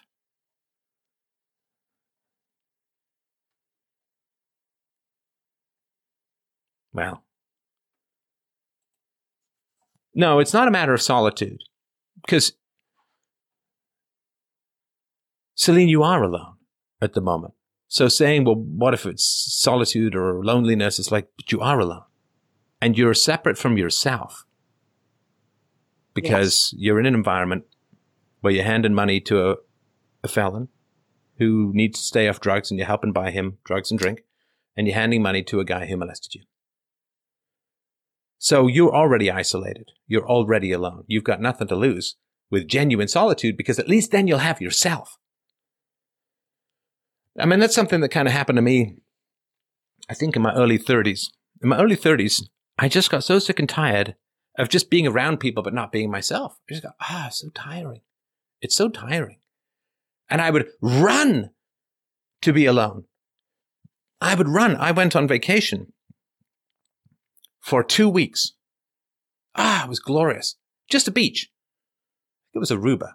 I went on vacation for two weeks. I remember changing and a maid walked in. Hello. anyway, but for almost two weeks, I had my Nietzsche, I had my Voltaire, I had some, I, have a vague addiction to trashy celebrity magazines. So, and I was just, ah, oh, it was lovely. I could, and when you have those kinds of experiences where you're enjoying your own company, you don't really need anyone else. You know, like when you're a teenager, I can't go to a movie on my own. It's like, well, no, you you can, and it might be better. I mean, when I go to see, like for the movies that I review for for Freedomain Radio, like I go see the movies on my own because my daughter can't come to the movies that I want to go and review, and my wife's you know home and all that, so I go see the movie on my own. Doesn't bother me at all. Perfectly fine. Because I get to watch the movie, really absorb it. I get to think about it on the way home. Sometimes I'll do the podcast on the way home. Because right now you're not with anyone. You're not with people around you. You're not with yourself. You're in space, right? So you say, oh, well, there'll be solitude. Ooh. Solitude is infinitely better than dissociation, than being spaced out, than not being present, not being there. Because right now you're serving other people's needs. Elric mm-hmm. needs money. He needs drugs. He needs alcohol. Your father needs money. You're just serving people's needs. And you're not there. You're not there.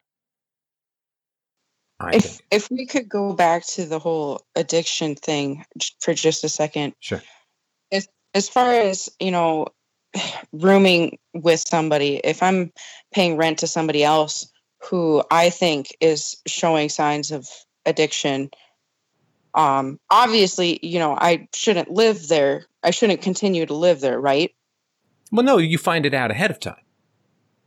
So, let me let me ask you this what kind of person's house would you want to live in to have the least chance of them doing alcohol or drugs? Would they be old or young, male or female? What would it be? Um, somebody who, I guess, age isn't really because I've known people of all ages to be addicts. Um, I guess I would judge like, is their house clean? Um, I don't know exactly. Do they have doilies? To... You know, one thing addicts never have is doilies. I have doilies. Oh, do you? no, I guess I've I, proven wrong. Maybe maybe addicts who are just about to break out of it have doilies. right. No, but listen, if if let's just take a sort of silly example, right? So there's this woman, she's got a little cottage, she's in her 60s, there's a beautifully tended garden, there's a trellis, uh, everything's nicely mowed and tidied and, and snipped, and you go inside and there's like lemonade and, and everything's nice, the carpets are all clean, the walls are clean. This is not probably someone who's about to, you know, snort smack off her hooker's belly, right? there's a certain peace or a certain sense of, uh, of sensibility or sensitivity or, or serenity that you get around people that usually is an indication that they're not huge addicts, right? And maybe because I, well, not maybe, but because I haven't let go completely of my own addictions, that's why I'm not able to seek those people out because I reject that type of person because it doesn't go with what my lifestyle has been like. yeah. What's the phrase? Lifestyle is used by people who often have neither. Okay, but what do you think of people who don't do alcohol or drugs, who have organized lives, who pay their bills, who tidy their house, who, you know, like, what, what do you think of people like that? Because, yeah, I don't really have those people in my life. And I would assume that's because you have a story about people like that. You have an, an image or a, um, a cliche about them. So what do you think about people like that? Um, well, most of them, I would assume, had a better childhood than I did. And if they had a bad childhood, they went through the therapy and, oh, you know, um, but I guess some people just are smarter and the ones that make the right decisions are the the smartest of those people. So I would say that the people who aren't addicts are probably a lot smarter. All than the right. So that's just- that's the politically correct answer, but I don't think that's the honest answer.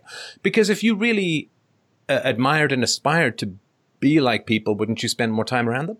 There's got to be something that Well, keeps these people away from you or keeps you away from them. There's got to be a negative judgment of you to them or what you imagine them to you. It's got to be something that keeps these um, these magnets part from like they push away. They don't pull together, right?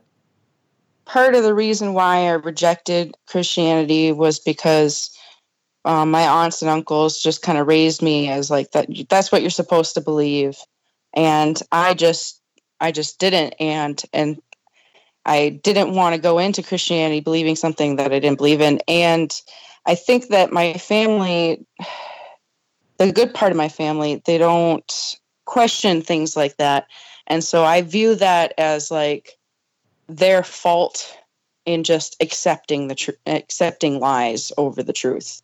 Right. So even No, though they're hang on a sec. functional, because I don't think you're there as to why you rejected God. You rejected God because your father was a pedophile. And no one did anything about it. All these supposed Christians, all these supposed worshippers of good, and what Jesus says, uh, whatever you do to the little children, so also do you do unto me. Mhm. And Christianity is supposed to be about standing up to the evil and protecting the innocent and the vulnerable and, uh, right, the weak among you, which are children, right? I mean, they protected me after they heard about it, and I was no longer with my family. My family took me away from my parents. They took my brother and I away from our parents. But your Ah. father still got his hand on some cousins, right? Yeah, and then they also put they did put a stop to it. But why Like did so- they not take him to the police? I think because of whenever he got his injury and he was hospitalized and he was going through the rehabilitation, um, I don't think anybody felt like that that was the right thing to do first to somebody who you know was injured. Um, But Which- there are other children in the neighborhood. There are other people he could have access to. Other children, right? right, and they I think that they just don't see it that way. That's not a tough one to see, Celine. That's not a tough one. Oh, this guy has got kinky, weird sexuality with Yeah, I kids. mean, well, there's lots of kids I- in the world. I about that. I think about that all the time. Like, what if he had started dating somebody after my mom? Yeah. And they had kids. Oh you no, know? listen, Celine, he might have got his hands on other kids. Because the Christians didn't act to protect those children.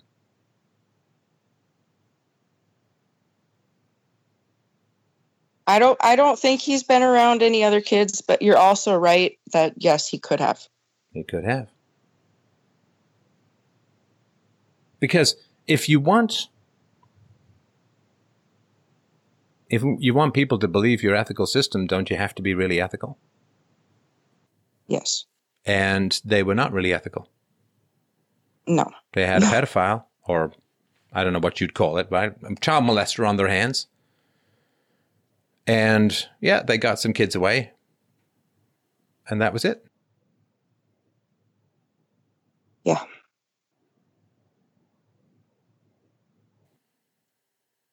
So that has a lot more to do with you and God than abstract arguments. Yeah. And same thing. Whenever I told my mom about what happened with me and my brother, um, she just immediately was like, "Well, that's because of your dad, and you still live with him." And it's like, so it's like she's blaming Curtis's faults on my dad too. Like, like I'm either lying or it's just not true. Right. Right. So these Christians probably put a fear of, of sort of negative uh, feedback or something like that, or, or family shame, or sorry about that, who knows what, Mhm. right? But they put something above the protection of children, right? Which is scarcely moral.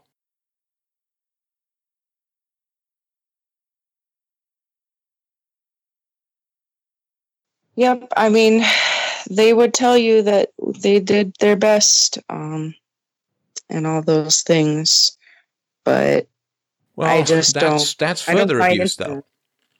I don't because buy if, into if someone says, well, there was this child molester around, but you know, we did our best. It's like, well, no, clearly you didn't. Because he was still free and out there in the wild with children around. So clearly they didn't do their best. I mean, by definition, right? hmm No, I agree. I agree that they should have done a lot more. And And if I this, guess- and if your dad got his hands on other kids, then uh, to, I mean, to my amateur understanding, that's kind of how pedophilia spreads: is that adults molest children, who then have a higher chance of go, growing up to molest children, who then have a higher chance of growing. This is how the virus spreads, isn't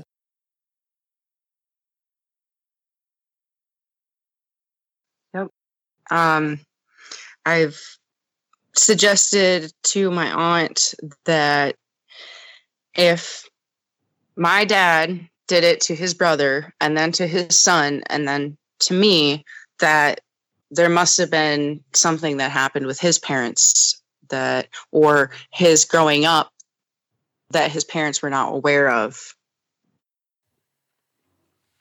And that Or maybe they were aware of it. well, but but whenever I bring that argument up, it's oh well, no, they did the best they could. They were being good parents and blah blah blah. It's like I think that maybe they weren't, you know, and it's just always assumed that well, because now they're dead, that we just don't talk bad about their Now, choices. this though, Celine, is very interesting because this is the uh, probably the fourth or fifth time that you've brought up the argument they did the best they could, and I accept that this is a common argument. But here's the Mhm. reality: if the best you could do results in pedophilia, why would you aim higher? Like, if that's the best you can do, like, why would you aim higher? The whole reason why we criticize people is to raise our own standards. Criticism of others is not to make ourselves feel better or self-righteous or to, to feel lorded over other people with their judgment. The reason that I criticize people is to raise the standards for myself. Mhm. Because you need to raise the standards for your own behavior. And if everyone around you is doing the very best they can, but then all these disasters occur, why would you try to do better? It's like if, Yeah, if there's some guy in your uh, family who weighs 300 pounds and he diets and exercises perfectly and still gains weight, what are you going to think about diet and exercise? You're going to say, well, he did the best he could, but it didn't work, didn't do anything, things got worse. So then you're, if you get fat, you're never going to diet and exercise because he did the best he could and he still got fat or stayed fat. hmm It's like, no, he didn't do the best he could. That's why he got fatter. He did the opposite of the best he could, right? And that's why that's why we criticize people is so that we raise our own standards.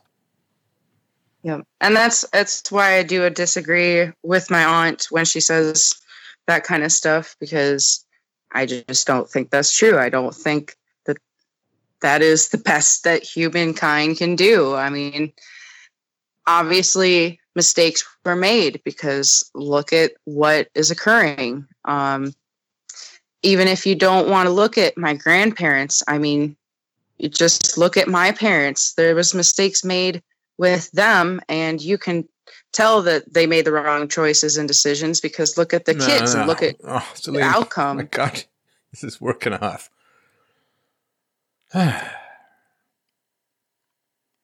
Mistakes were made. They made wrong decisions. They made bad decisions. No. You're keeping the morality out of it catastrophically. They abuse children. That's evil. You know, a mistake is, oh man, I thought we were going to meet at seven. It's actually six. I'm so sorry. Like, wow, sorry about that, right? There's no immoral intent. There's no cover up. There's no additional harm that accrues to children. Celine, you were surrounded by child abusers, destroyers and attackers on the innocent and the vulnerable. That's evil. Fuck mistakes. It's not about mistakes. Nobody morally condemns a mistake. Justly, anyway, right? These weren't mistakes. These were sadistic attacks upon children or cover ups for sadistic attacks upon children. I've seen your adverse childhood experience score. I've seen that of Elric, as we talked about at the beginning. I just touched on yours. I saw the rest. It's child Mhm. abuse, Celine. It's not a mistake. It's evil. And if the best that people can do is evil, how are you supposed to have any higher sights? The other thing, too, this is how the abuse continues, Celine. When you go to people and you say, Hey, man, I have a problem with what happened in my childhood. There was this, this, and this. And they say, Oh, well, they were doing the best they can. You understand that they're abusing you again, right? They're compounding the crime horribly, destructively, viciously, abusing you again. Because they're saying, well, I guess you lack forgiveness. I guess you lack an appreciation of all the good they did. They're screwing you again. And that's why I told my aunt that I disagree with her um, when she says that stuff like that. Well, but it's not a disagreement. The I only mean, I way out of to- hell is moral condemnation, Celine. The only way out of hell is moral condemnation. I guess I just don't. I don't know how to tell my elder, the person who raised me, who the only person who gave me any good things in my life. I don't know how to tell her that despite all these good things she's still wrong about this. Well, nobody says you have to tell them anything. As long as you're clear in your own mind. But the steps out of hell moral clarity, moral universality, moral condemnation. And that doesn't mean you just sit there and I mean you can go and have conversations with people and you can probe and figure out where they come from and so on. But you don't need to stand in front of people and yell at them that they're evil and you just have to have clarity in your own mind. My mother was an evildoer. She did evil unto us. She beat us. She screamed at us. She threw things at us. She broke plates. She was dangerous. You say, well, she was out of control. No, she wasn't. Because it never happened in public now, did it? It never, she was fully able to restrain her violent actions in public. She was not out of control. She just indulged her desire for evil in private when she couldn't get caught. She'd never beat us up in front of a policeman or a teacher or a priest or anyone with authority. Now, of course, she plays the victim, and you know, well, you know, it was a difficult time, and I was stressed, and I was unwell, and eh. but she never she never gave me those excuses when I was a kid. So why the hell would I give her those excuses when she's an old woman? No. Moral condemnation. Moral condemnation is the only staircase that leads out of hell. Because when you morally condemn something, when you morally condemn behaviors,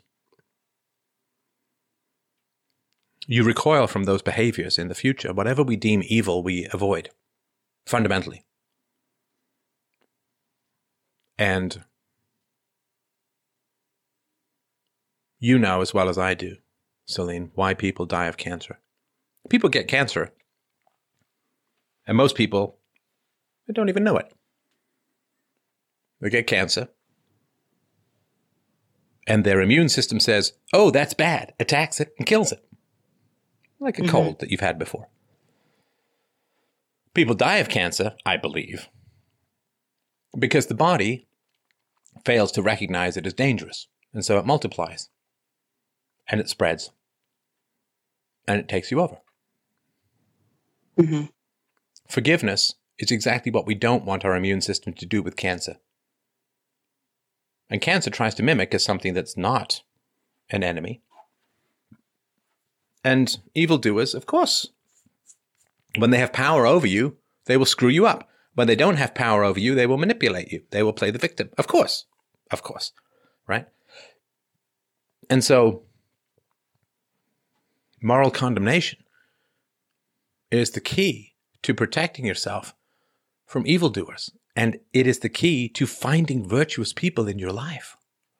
Because if you come trailing into people's lives, Celine, and you have a bunch of evildoers floating around you, good people don't want to have anything to do with you.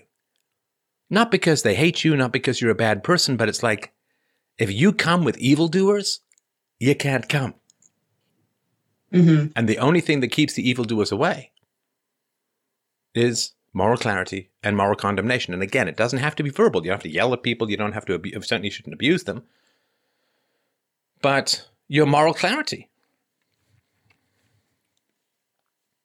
It's so powerful, keeping evildoers away. Don't get me wrong, Elric is an evildoer. I'd say that to his face. Because he drove drunk. And he lied to his probation officer and blah, blah, blah, but he drove drunk. That is an immoral action. He abandoned his child. Yeah. And so, do you know how powerful moral condemnation is? We have this conversation. Halfway through it, he gets picked up and goes to jail. Yeah, and he doesn't he doesn't want to have this conversation. Um, as soon as the conversation stopped being about our belief in God and about our problems in our life, he just immediately reverted to, well, um, you know, I'm doing my best. Uh, but that's not true. He was admirably honest, though, in that he said he preferred to satisfy his own needs than do what was best for you. Yeah. And that did not make me feel good. Good. Good. It shouldn't make you feel good. It should make you recoil. Right. Um, I think that throughout our relationship, I have recoiled a lot and made the mistake of not um, following through with that. Right. You have the instinct, because, which is to run away, right? To get away. Mm-hmm. Mm-hmm. But then what happens is you say, well, he's doing the best he can and he made a mistake, and like you fog up, right? Correct. So what are you going to do? You're going to bail him out, or how does that work? Or not? well, I can't bail him out. Um, he's going to want me to put money put money on his books while he's in there. Put money on his Um, what? on his books, um, so that he has money to get things that he needs in jail. Well, like- he's going away for a while now, wasn't he? Um, I don't know. He may only be in there.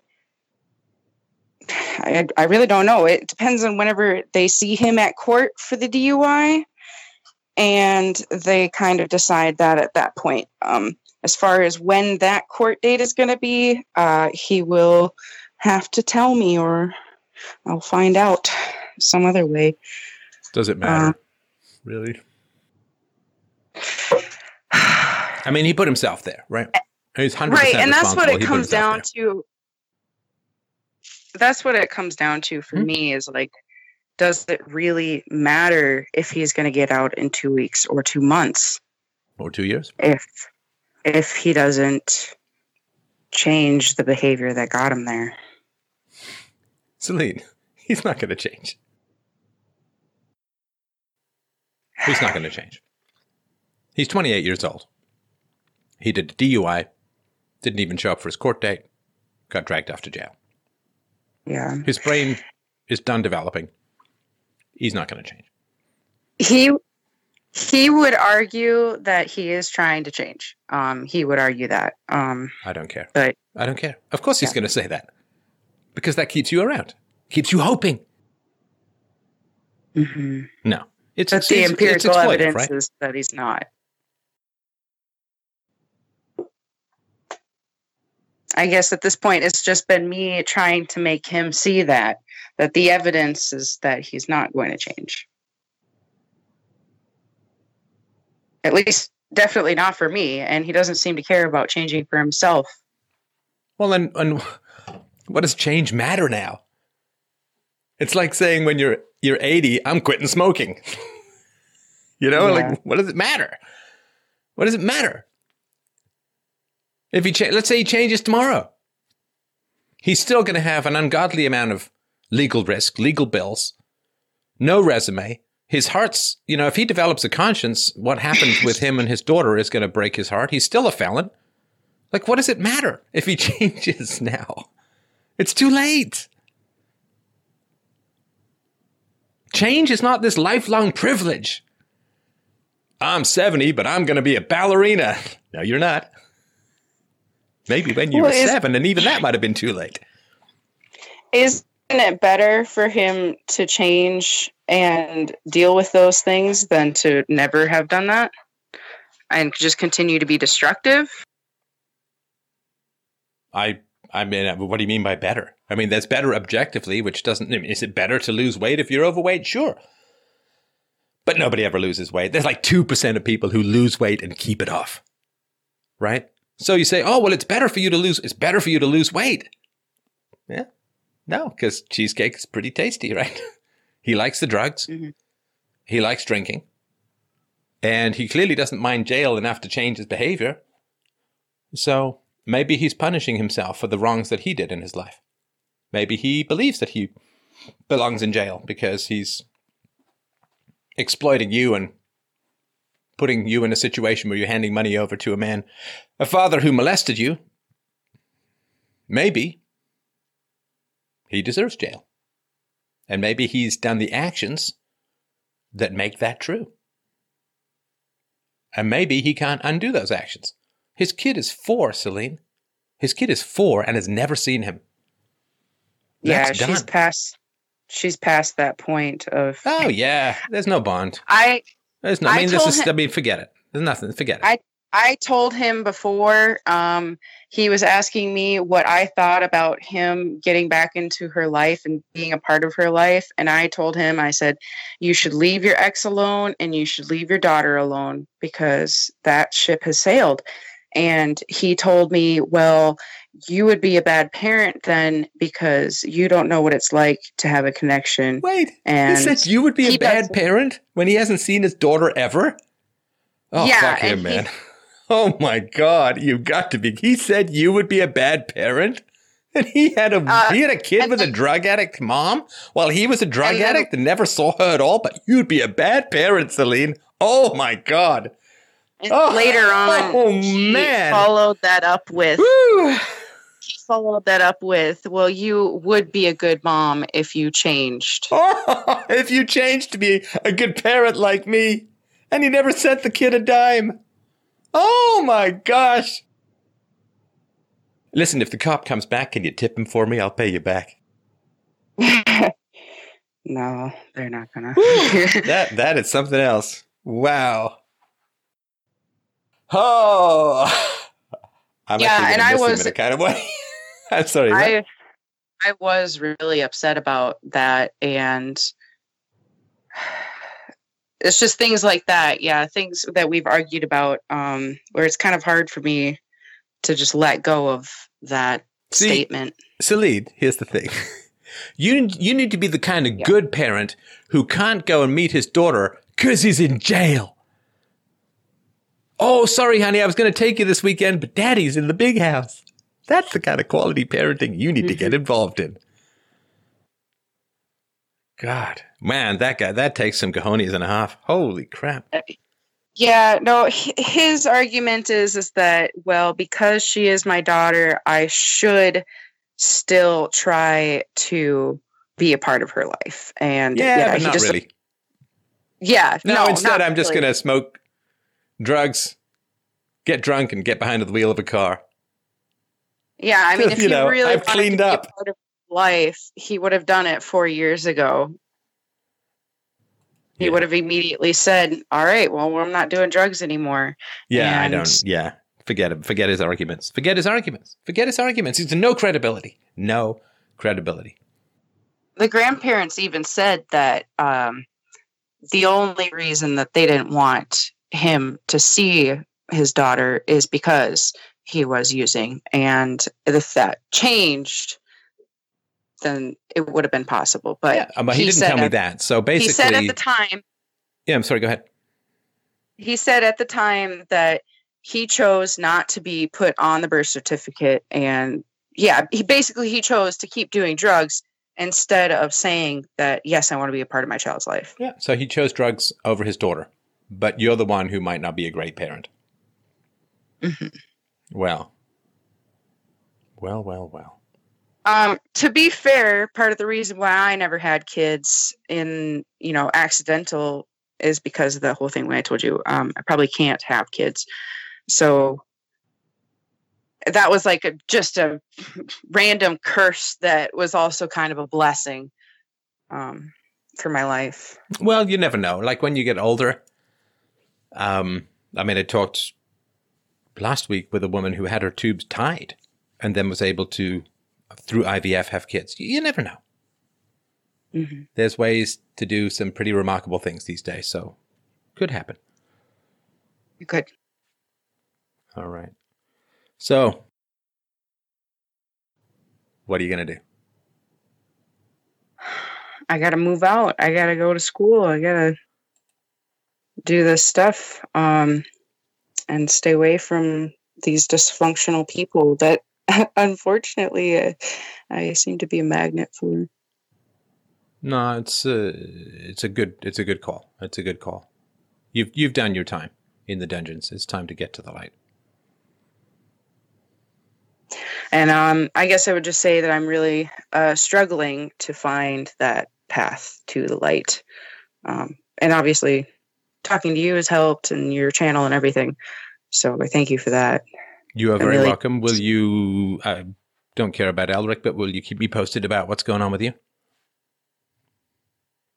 Um, yes, I, of course, I will keep you posted. Um, as I, I guess I don't know how that works.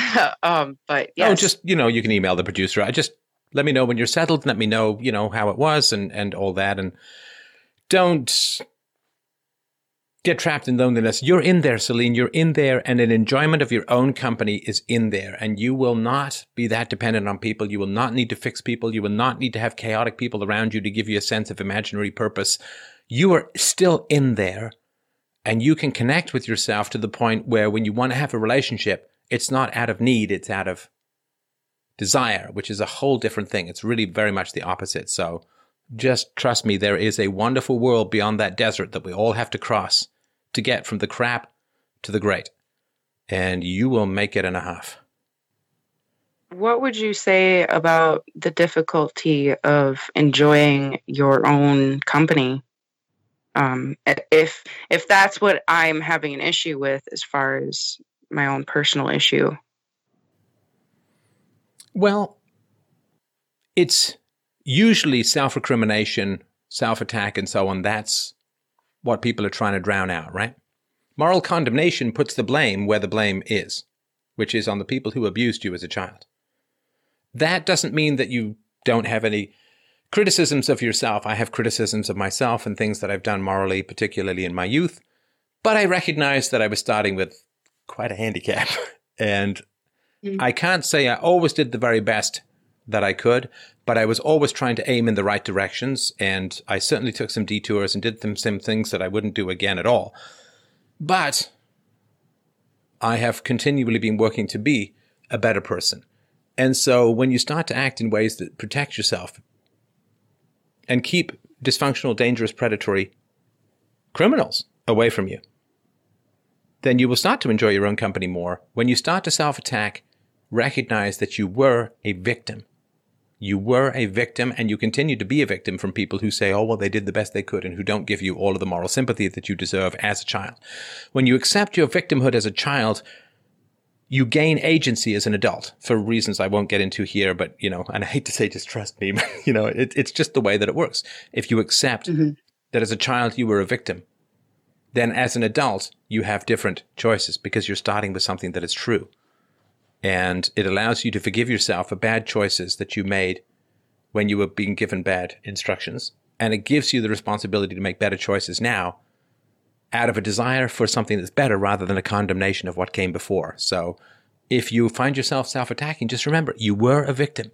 You now have choices and you can break this cycle, Celine, the cycle that has been going on in your family for a thousand years, 10,000 years, a hundred thousand years. Who knows? Dysfunction and rep- repetition and abuse and dysfunction and repetition. You can break that chain. And that is about as noble as thing, a noble, as noble a thing as any man or woman can do. Do you think that I should stay in contact with the part of my family that is functional but still um, did the best they could, so to speak? Um, well, do they do they uh, cover up evildoers? Do they say that you are too harsh in your judgment of evildoers? Do they stay in contact with evildoers? Um, she does stay in contact with my mom, and she supports my mom's lifestyle of drinking. Um, well, that's so all yes. I need to know. Right. And she told me that she thinks it's her responsibility as the older sister to keep my mom out of homelessness. Ah, so she enables just as you do. Okay. Yeah. Yeah, well, you can show them something better. And it doesn't mean you never have a relationship with them. It just means that you're not going to enable bad behavior. Just not going to enable bad behavior. And that's becoming what so you said talk- you admired in Elric, which was standing up to immorality. Yeah. So I can talk to them. I just don't have to agree with it. Well, what do you mean talk to them? Well, like I get farm eggs from my aunt. Um, go buy your you eggs. Know. I don't understand. Like, what do you mean you get farm eggs, and that's why you will go and hang out with people who no, collude with people who abused you as a child? I don't. No, understand. No, I don't. How good are these eggs? No, I don't hang out with them, but obviously there is some communication um, and continued It's not worth connection. it to be eggs. What is it with you people and chickens standing between you and freedom and integrity? Uh, it's just healthier. Um, no, it's not, not for what, not no, the price you're paying. The nutrients in the eggs are not worth my morality. I get it. Yeah, yeah. you got it. And it's not like you can't get eggs anywhere else, right? Mm. And you got a great place to give your chickens to. Mm. All right. I guess, and Celine, I, I have one more call. I can do one more caller tonight, but I, I mean, we've been almost what three hours on this call, Yeah. so I hugely appreciate the call, and and I appreciate the frankness and the bluntness. I think that there's very useful stuff in here for the world as a whole. I appreciate the vulnerability of putting yourself in this situation. I don't massively dislike the drama of the first on-air arrest. Uh, that's, I believe, new. Um, thought we might I have did one in not Australia. like. I did. I did not like that either. Well, I get it, but boy, you you can't you can't get much clearer than that in life, now can you? I don't mean to laugh because you know I'm sorry. I mean I know Elric's history and and I'm I'm I sympathize with all of that as well. I re- I really do. It's not like oh he's just a terrible guy with no background and all that, but uh, you can say that about anyone who mistreats kids or abandons kids. Well, they had a tough childhood. We have to do better. Okay. All right, you made it to the end. Was I right? Was I right? I was right. I mean, are your, is your jaw hanging somewhere down around your knees? Have your pupils been opened? Has your heart and mind been expanded? I'm pretty sure that it has. It certainly happened to me over the course of the conversation. And as a minor follow up, the woman is making the right decision, and I'm enormously happy and proud of the participation that this show had in a changing moment in her life. So once more, please, you know there's nothing like this anywhere else. This is the most essential work that philosophy can be doing, literally saving lives day by day. So please, please help out the show. freedomainradio.com slash donate.